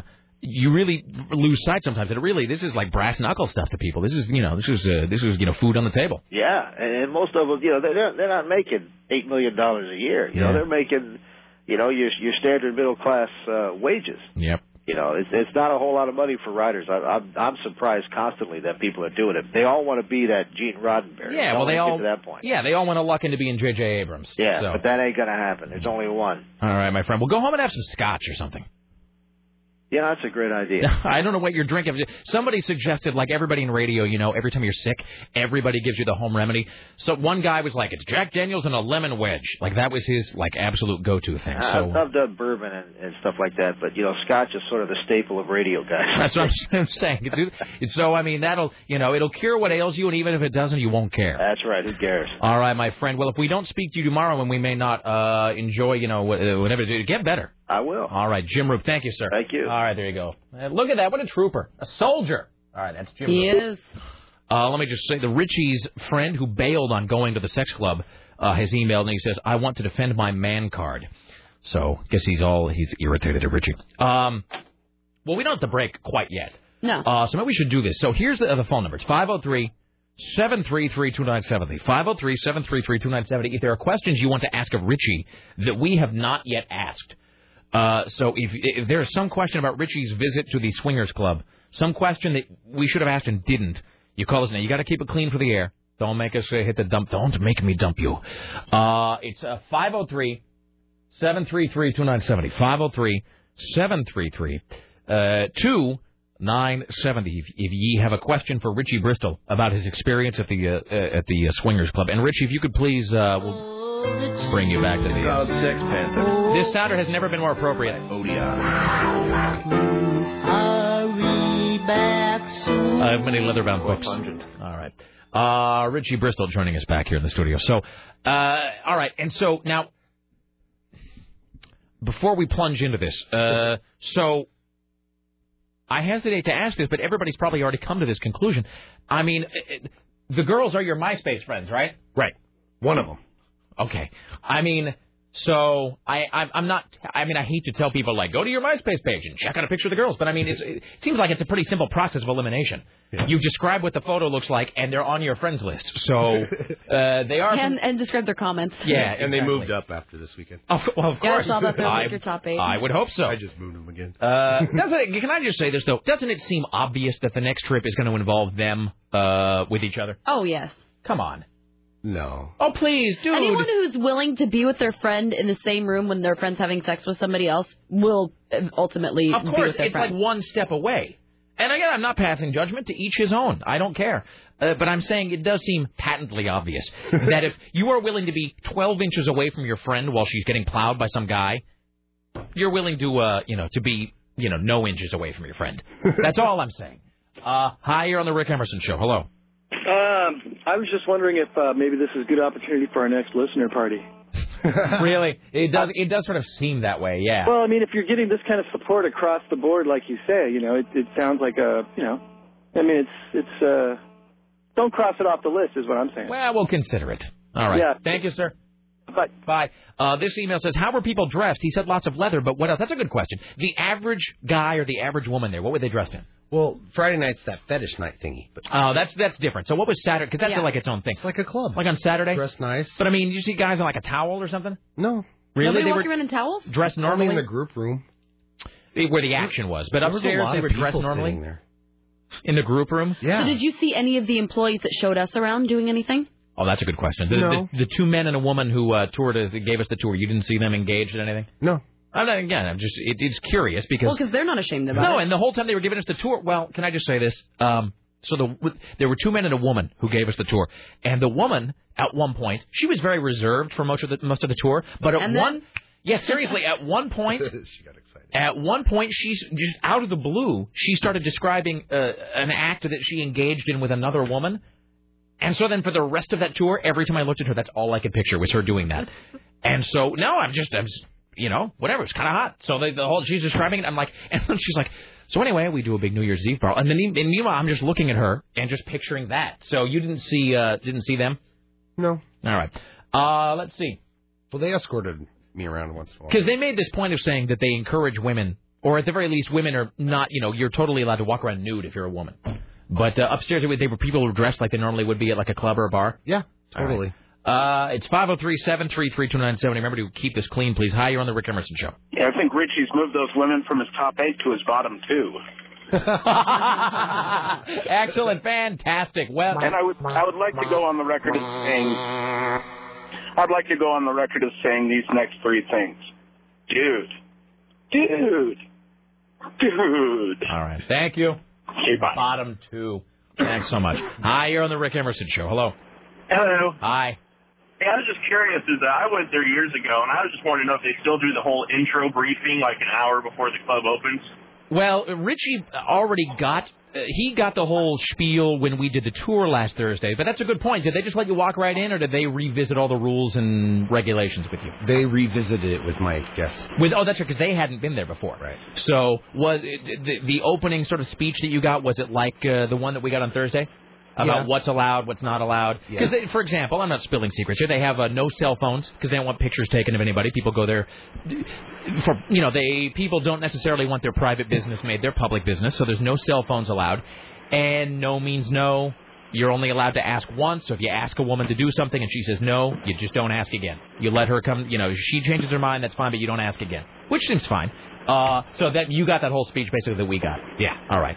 All right. And then uh, one, one last thing, going back to that whole about the, the people who gave you the tour. Yeah. I remember them saying something like that. They're kind of like on shift on certain nights. So Yeah. They're not really allowed to do anything on those nights. I was unclear about that, about whether, because some of them are sort of security, for lack of a better word, and I'm I'm unclear about whether they were allowed to partake in any of the activities while being security, or whether it was. Yeah, I think they I think they did like a rotation. You know, just like Yeah. okay, tonight you're security, so you know, hands off and, and try to be a little bit distant from everything. Yeah, I would think it would be hard to be security while you're getting your swing on with somebody. But, uh, yeah. All right. Thank you. No, that's what that guy said when he was there. He said, regardless of if they're working or not, if someone invites them to come play, Blah. Shutter. Clock out.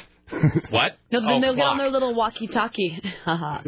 they'll get on their walkie-talkie and let everyone know that, that Then they'll be taking a break. unavailable for the next seven to nine minutes. No. Yeah. Oh, she changed her picture. She actually has a scooter in this picture. Really? Let me see. Yeah, Uh, which one is she? she's that one. Yeah, Right? no, see, that's- yeah, see, that's the, I think the other picture was just unflattering. Nothing, nothing wrong with her. Still got kind of crazy eyes, but what are you going to do? Uh, you know what they say about the crazy ones. Hi, you're on the Rick Emerson show. Hey, Rick. Hello. I, I'm just wondering if if Richie was would have gone both nights. You know, I mean, just like with him or his his buddies, if uh, he would have got any, well, I don't know, action, so to speak.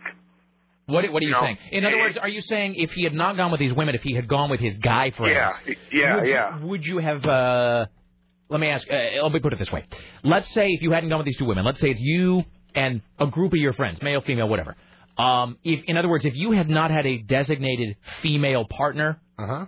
would you have maybe been interested in hooking up with uh, some of the one of the women at the club? Uh, I saw a lot of hot wives. So if you had been there singly, if you had been there, in other words, you're not there with a girl. If you'd just gone there either by yourself or with friends, but you're not attached to anybody, is there somebody you know? Would you have like asked a woman there? I would have tried to figure it out. You would have, been, you know, you would have gone over and. I So, can't see hey, Richie hello, asking. hi. I think he would try to figure out a way to get her to ask him. Well, like the one that was playing pool, my guess is there was it's husband and wife, so Yeah. it's probably like a trade-in deal or something. Well, and uh, you know, you got to figure they're they're there, so they're at least open to being asked. In other words, it's not like a bar where you ask a girl like, "Hey, do you want to?" and then she slaps you, or it's awkward, or whatever. It seems like at a place like this, if you ask a woman like, "Hey, do you want to go uh, wah wah?" and at the worst case scenario, she just goes, eh, nah, "I'm not interested," and then you kind of go, "Well, all right." So if you had been there uh, not with a woman, if you hadn't had a date. Uh, you think you would have found a way to hook up? You would have been interested in hooking up with a woman there? Yeah. All right. All right. There you go, sir. I don't even know what he said. Did you bleep twice? You just dumped 20 seconds. No, I just hit once. You just did twice. Oh. I don't think I hit it the first time. Okay. Uh, all right. So, uh, so, but there were women there that you would have been comfortable either, you know, you either hit on them or you try to get them to notice you. Very comfortable. All right. so wait, let me ask the bottom line. Did you actually have sex with both of the girls? No. Did you have sex with one of them? Wait, Was it girl the- one was or it- girl two? Was it this girl? Girl two. Okay. This girl over here? No, the other one. All right. Uh, now why did you not uh have relations with the other girl? Because that was when the door was kind of we were playing, and it was the you know it started out. It was the beginning of when we went. to Was it Because it was sort of interrupted by the notion that people were watching. Well, that and then the mood was just kind of broken for you. It was the it was the initiating of it. We were just kind of playing around. Would you say that it's because? Let me ask you this: Can we just say that uh, it's because with girl one, it was early in the evening and you just were not sort of in the in the groove yet, yeah, we were playing around, and then we went to the dance floor. and then you came back and you and That's- girl number two. hooked yeah, up. that's when she said, "Oh, it's my." was girl number one is sort of open to the idea, but it just the mood wasn't right. Mm, I mean, do you think you could have I wasn't gotten getting with- a good vibe from that. I mean, we played. But Could you have gotten with girl number He one if you'd thinks wanted something to? Played. I I don't know. I'm. Can we settle on fooled around, perhaps, or Okay. could you? Fooled Did you around. think that if you'd wanted to, to get with girl one, you could have? Not at that time. But I mean, uh, Eventually, probably. Does she would have been open to it though at some point? Probably. Yeah, yeah. Because as Sarah said, if she's willing to sit there like eight inches away from her friend while her friend is getting it on with you, how close-minded can she really be to the idea of seeing you naked? But that's the thing. That second girl was the one watching. Well, you know what I'm saying. The girl who you didn't. But I mean, you know. but even so, like, the girl even though she wasn't watching, like she's doing that in front of her friend, and she knows that her friend's sitting there. I wouldn't do that in front of my friend, you know. I don't even like to go to the bathroom while people are there. So, all right. I, I think I'm just. I, th- I think I'm out of questions at this point. I just. Uh, I, I I can't even imagine. I know that there's a billion more questions I should be asking, but I'm uh, feeling a little overwhelmed by the whole thing. Me too. Does this? Let me ask you this, Sarah. Does this make you more uh, want to go there more or less, J- as an observer? Not uh, because of course more. you would It not. Seems like everyone leaves you alone. Yeah, I mean that's the other thing. Would you say? Would you agree with what the the pitch they were giving is that it's a very clean and respectful environment? Yes. You didn't, and there was no. And when I say weirdness, I mean there was no negative vibe for anybody there. Everybody No. kind of left you alone, left you left you to your own devices. Yeah, everybody's really nice. You got smiles, like you know, when you walk by, you say hi. You could tell that the vibe's really good. And that, And they're very. And you said you weren't worried about people going. I listened to you on that radio show. It- it- They they are very apparent. You know, the, apparently everybody there, as the guy said, because I asked him, I'm like, I'm like, do you ever see anybody here that you know on the outside or whatever? And he's like, well, they're members of the same club you are, so everybody is very discreet. You know, if you see somebody you know, you don't mention it. If you pass somebody that you know from the club, you pass them at Fred Meyer. Maybe you nod your head, but you probably don't say anything. No one, you know, what happens there stays there. You say you got that vibe from everybody. Yeah. All right. So, all right. Well, I'm I'm kind of with you in the sense that I it's just you know it does seem like um a very controlled environment. if- Yes, If you that's wanted a to good way see to that put it. sort of thing, it seems like a very controlled and safe environment, which is actually that's exactly the words they use all the time. That it's a very safe environment in with which you know in which to you know sort of take in that sort of uh, that sight. So, all right. Yep. Uh, okay. Well, there you go. So Richie Bristol, ladies and gentlemen, uh, swingers club veteran. Weirdest show ever. All right. Uh, okay, we'll come back. Tim Riley, and if we have time, we'll get to this uh, top five, ladies and gents. Oh, we're going to be starting tomorrow. I think we're going to be giving away Kissology Volume Three, so be listening for that. Uh, plus, the glorious bastard of the year coming up, and we're just a few days away from our uh, fantastic holiday extravaganza. Be listening. The Rick Emerson Show continues next. Why, hello, it's the Rick Emerson radio program. It's 503 733 2970. Coming up at 3, the Tom Likas show. Down on Mike at 7. Uh, let's see, what is today? Tuesday? Uh, tomorrow, uh, we'll talk to our good friend Mr. Skin. Friday, the holiday spectacular. This, however, at the Ministry of Truth is Tim Riley. And now, from the Ministry of Truth, this is Tim Riley. Our top story new information indicates a vacuum cleaner kills fleas as efficiently as poison. According to scientists, the standard vacuum cleaner kills 96% of adult fleas and 100% of young fleas. I'm supposed to vacuum my dog? A professor of fleedom at Ohio State University says vacuum They will brushes- never take our freedom. They say vacuum brushes where the outer layers that fleas need to survive. The findings shocked the research team so much that they did repeated tests. Yes, they found Imagine out the poor dog they repeatedly vacuumed. Vacuuming is a great strategy because it involves no chemicals and physically removes the problem. Well done. Why not try it yourself tonight? Somebody arrived at a hospital with a dead body in the car. Police say an employee of Legacy Salmon Creek Hospital told police a man arrived there with a dead body in the car. Deputies learned the 20-year-old male had driven to the hospital with a woman he said was his grandmother. When he arrived, he asked for medical help. Hospital staff went outside and found the woman in his car all right, wrapped in a blanket, removed her, took her inside. They found out she was dead.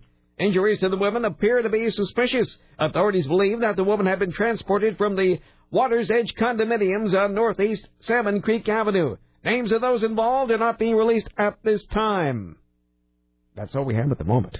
Uh, all right. Uh, so I've got. Uh, well, we got the top five. We could do the top five. Who wants to do the top five? Oh, I do. I love. What is it? Top five. Uh, it is the top five bands that sound just like ACDC. Oh. Yeah. I suppose.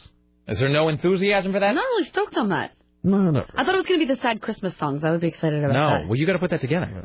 I have to put it together. Well, we have to put that together. Okay. How are you I'll feeling? do it if there's nothing I feel else happening. crazy. I know. I'm sorry. Well, when you're done, you can go home and I lay don't. I around. keep washing. I'm wiping my hands. I'm not going to get you guys. I'll bring you uh, Arrested Development tonight. I know that's. So I don't. I exciting. think I've got season two. I may have season one. I could you be know, wrong about just that. all I want to do is watch a marathon of Arrested Development. I don't even care what season. I uh, I'll go home and see what I got. Uh, okay. Well, here. Okay, I got two. I'll different do it things. anyway. Here's the thing. No, no, no. We can either do the top five, which It's you're not not really, like which you're personal not really questions. stoked about, or we can. uh, I can talk about this exciting uh, Christmas present that Susan Reynolds gave me.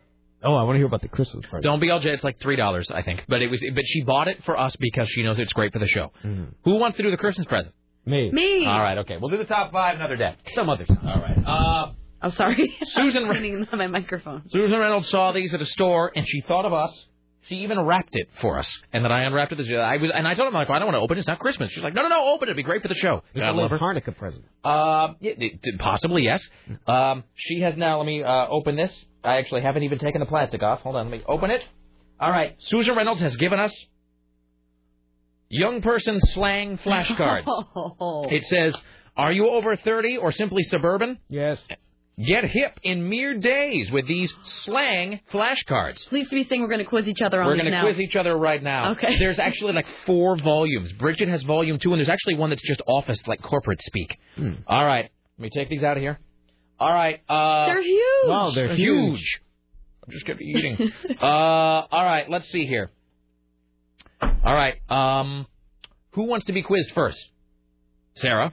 All right, Sarah. I'm not hip. I'm gonna. uh, Here's the deal. They're just like regular flashcards. On the front is a word, and then the back is the definition, and then they use it in context. Okay. Okay. So I'm going to show Sarah this slang flashcard. You must then tell me what it means in the vernacular of, you know, the young folk. I don't like. I don't want to use slang though. Okay. All right. I'm ready. All right. The word is grip. G R I P. That's a lot. Grip. As in, he was wearing a grip of necklaces. You know who uses this all the time is Aaron. Yeah. Uh, grip. A considerable amount or quantity, as in, she's got a grip of cash in her fanny pack. In Oh. her fanny pack. Or, how about this? Put a grip of sugar in my coffee. Who puts fanny pack in hip cards? I don't know. So there you go. Grip. Well done. They're somebody totally messing with you. I- uh, oh no, they're messing with the people. Oh yeah. But it's All like, right. oh no, people still talk about fanny packs. All right, Tim. I'll Play, quiz play, you. I wanna play. I'll quiz you, and then we'll pass the cards. Uh, the So the idea is to put it in a phrase. Well, to, to be to really prove that you know what the word means, you should use it in a phrase. Actually, yes. Okay. Mm-hmm. All right, Tim. I'm holding up this next s- hip slang flashcard. How great and dumb is this bit? It's fine. Okay, this word is hater. H A T E R. Tim, hater. Oh, don't be a hater. Please do uh, define what the word means. Someone who hates. Would you like to expand on that? Someone who dislikes something immensely. A palpably envious, jealous, or resentful person. Yes. Uh, don't be a hater just I bake, just because I make my stuffing from scratch. I think it's Richie's cell phone. Sounds like the Flintstones are called Yeah. Richie. All right. Well done. Richie, you left your phone. All right, uh, Sarah, I'm gonna pass you these. That was easy. Okay, Sarah, please to quiz one or more of us. Some young lady is trying to get in touch with you. I know. All right, who am I quizzing? Uh, your choice. Um, I want to find out. Don't cherry pick words. Okay, Rick, Yes. your word is This is the slang flashcards. your slang flashcard word is janky. Janky. J A N K Y. It's not a spelling bee, Rick. I'm just I'm saying for the benefit of the audience, for the people, because they can't see the flashcard. Uh, janky. Do you know what it means? And did you know without? Did you know before looking at the card? No, I didn't know. Janky. I've is heard it it, mean? though. Is it like hip or styling? Like cool? Like hey, check out these janky shoes I bought. God, I'm retarded. Quite the opposite, Rick Emerson. Oh God, really? Yes, the sentence is Do you smell her janky Argyle socks? Janky, undesirable, intensely repellent, or unpleasant. A person, um, es- especially, okay, this doesn't make sense. Of inferior quality, worthless, not up to standards. Weird, inappropriate, tacky, unstylish. So janky is bad. Yes. Yes. Jeez, boy, I'm on hip. Janky uh, is bad. All right, all right, Tim, your turn. All right. Hmm. Then you may quiz us. All right, Tim Riley. We're going to be slang flashcards that Susan Reynolds. Sees, uh, sees, does not Susan have a great sense for this Yeah, show? It's vacation week. Who cares if we just want to quiz each other? I'm Why? saying. All right. this cannot be fun to be listening to. It's There's the three 60 us- of these. We're idiots. We're sitting in a room going like, No, no, no. You know what? The people are playing along. I can sense these things. All right, Tim. Mm-hmm. Your slang hip word is lit. L I T. L I T. Lit. Please to define and use in a sentence. Hmm. Can I go for the block? I, I, I do I do know what this means. Okay. But I'm not sure if it's from this decade. Well, you should. You know, there's nothing wrong with a guess. Um, the person was partying and they were extremely lit. That is correct, Tim Riley. Intoxicated. Intoxicated. Well done, Tim. Boy, I'm the only one See, who's some of missed my one. neighbors might be doing that. All right, you should go give these, and you should give these to Tim. Okay. And then he can quiz you. So and I've I. got a hundred so far, haven't I? Yeah, you really have. I've That only was a gotten grand prize. I think I've failed. I'm the loserest of all of us. So should I shuffle these? I can just pick one at random if you like. Okay. Some of these look too. These are the slang. Fash, uh, the flashcard said, use old-fashioned teaching techniques to get you talking street almost immediately. I feel like a street person. Yes, I. I look like one. Let's set someone on fire. Oh. The word is stilo. Can I see? Oh, is- who's this for? It's for you. Stilo. Thank God I didn't know that. S T E L O. Stilo. S T E E L O. Stilo. Stilo. Stilo. I feel like I, I. Okay, tomorrow when we do the same bit again, tomorrow for hours. tomorrow we're gonna have. Tomorrow we're gonna do a thing. We're gonna have a, a listener on hold, and we'll be able to throw it to the listeners like a lifeline. I'm going to expand this contest tomorrow. I'm going to I'm going to make this even. I'm going to find new rules for this tomorrow. Stilo. Stilo. Uh, can I ask for a hint? Is it what kind? Is it a noun, a verb, an adjective? Does it say? It's kind of an adjective. No, it's a noun. It's a noun. Mm-hmm. Stilo, and it's a noun. You don't know what it is? No, I've never even heard of it. Stilo. Um, can you hint without giving it away? Ooh. No. Um. If you She's- use it, she's- if you she's use it in really- a she's sentence, really will it give it away? Stiloed. Stiloed. Stilo. Um, She's really in stilo. Okay, okay. um. Oh yeah, he just gave it to you, Rick. He- All right. Is it also drunk? No. Okay. What is it? Stilo. I'll give it to you in a sentence. Your stilo puts the tender in bartender, baby. Well, okay. Well, what is the actual definition? I'm still lost. It is style. Mm-hmm. Oh, style, really? Her sti- Stilo. her stilo is so last year. Also has uh, No one says confidence this. and charisma. I know. Okay, I failed again. Okay, you have to quiz Sarah now. All right. Let me find a good one here. All right. Stilo. That's no one uses that. That's made up. That is completely fictitious. I defy anyone to call up and say that they've ever used stilo in a sentence. Well, these are kind of uh, okay. I'm trying to find one that she might not know, because some of these I've heard Sarah use before, but this one she has not. Okay. Biter, E B-I-T-E-R. Oh, that's like to bite one style. Like, um, she bought the same pair of shoes as I did. She's a biter. Darn it! You're correct. I mean, good for Damn you. your fashion sense. Damn your modern blah blah blah.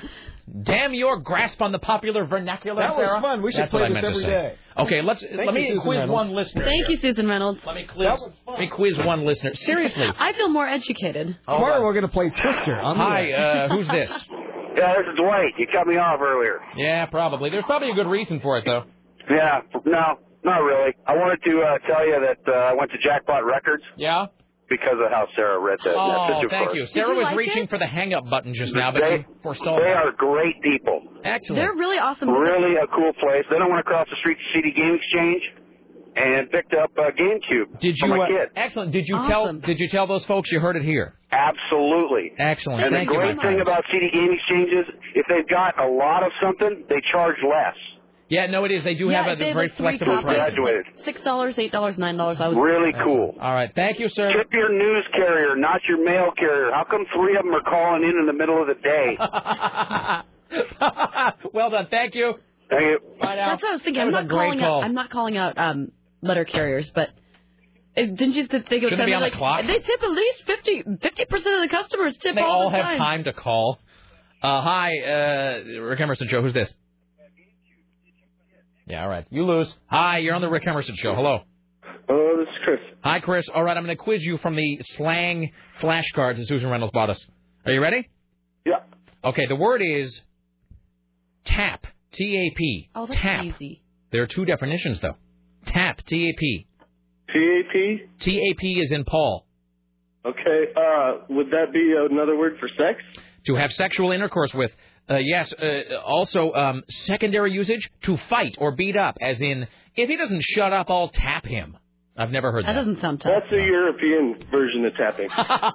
Excellent. Thank you. yep. Bye now. How great are these? They are. There's 60 And more that you know Bridget what? I has. wish people could see them because they're huge. They're huge, and, they, they, have look pictures on the just back. like, and they've got the the cor- the wackily sort of really l- like All right, uh, let me quiz you with retro one more. nerdy. All right, you love this. I do. all right. Oh, by the way, people have asked about seeing pictures of us, our tour of the Swingers Club. Um, it- it- it- not to bust on Richie, but it's it's a little unclear when you go to the um, station's MySpace page. If you haven't, people are like, I don't know how to use MySpace. I got some people who are like, who just signed up for MySpace for the sole purpose of looking at our Swingers Club pictures. When you go to the station's MySpace page, which is myspace.com slash AM970, just click on the logo and it'll take you to the photo galleries. So that's what you do. You go to myspace.com slash AM970, and you just click on the station logo, and it'll take you to the photo galleries. And there's one of our tour of the Swingers Club. So, uh, all right. Here's, uh, here's Sarah Dillon with a final... Oh uh, crap! And then we've got a break. all right. All right. Final uh, slang flashcard of- for me. Oh, see, you're just picking a I hard know, one. You're I'm trying to make me look bad. Um, there has to be a challenging one.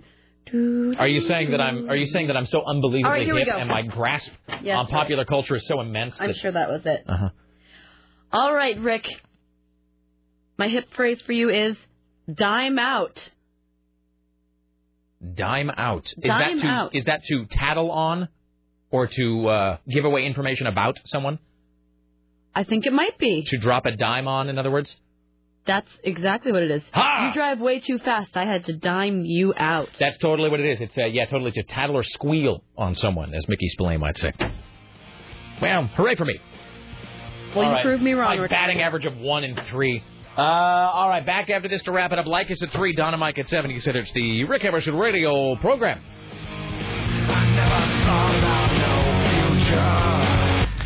All right, then. We now enter the saddest part of the broadcasting day, the final segment of the Rick Emerson Show, produced today and every day by the lovely and talented Sarah Stone for AM 970 Talent State Radio, proud part of the CBS Radio family. In the newsroom, Tim Riley on the phones, Richie Bristol. Uh, Dave Zinn is the gatekeeper, Susan Reynolds, CBS Radio Portland marketing guru, and Bridget from upstairs, podcasting and imagery and web mistress. Uh, as always, don't let the bastards credit down. Thank you for listening. Be safe. Watch out for Snake Seal tomorrow. Like us next down to Mike at 7. Uh, Mr. Skin tomorrow and a whole bunch of other stuff. Stay there, because Like us is next. Don't go anywhere. Bye.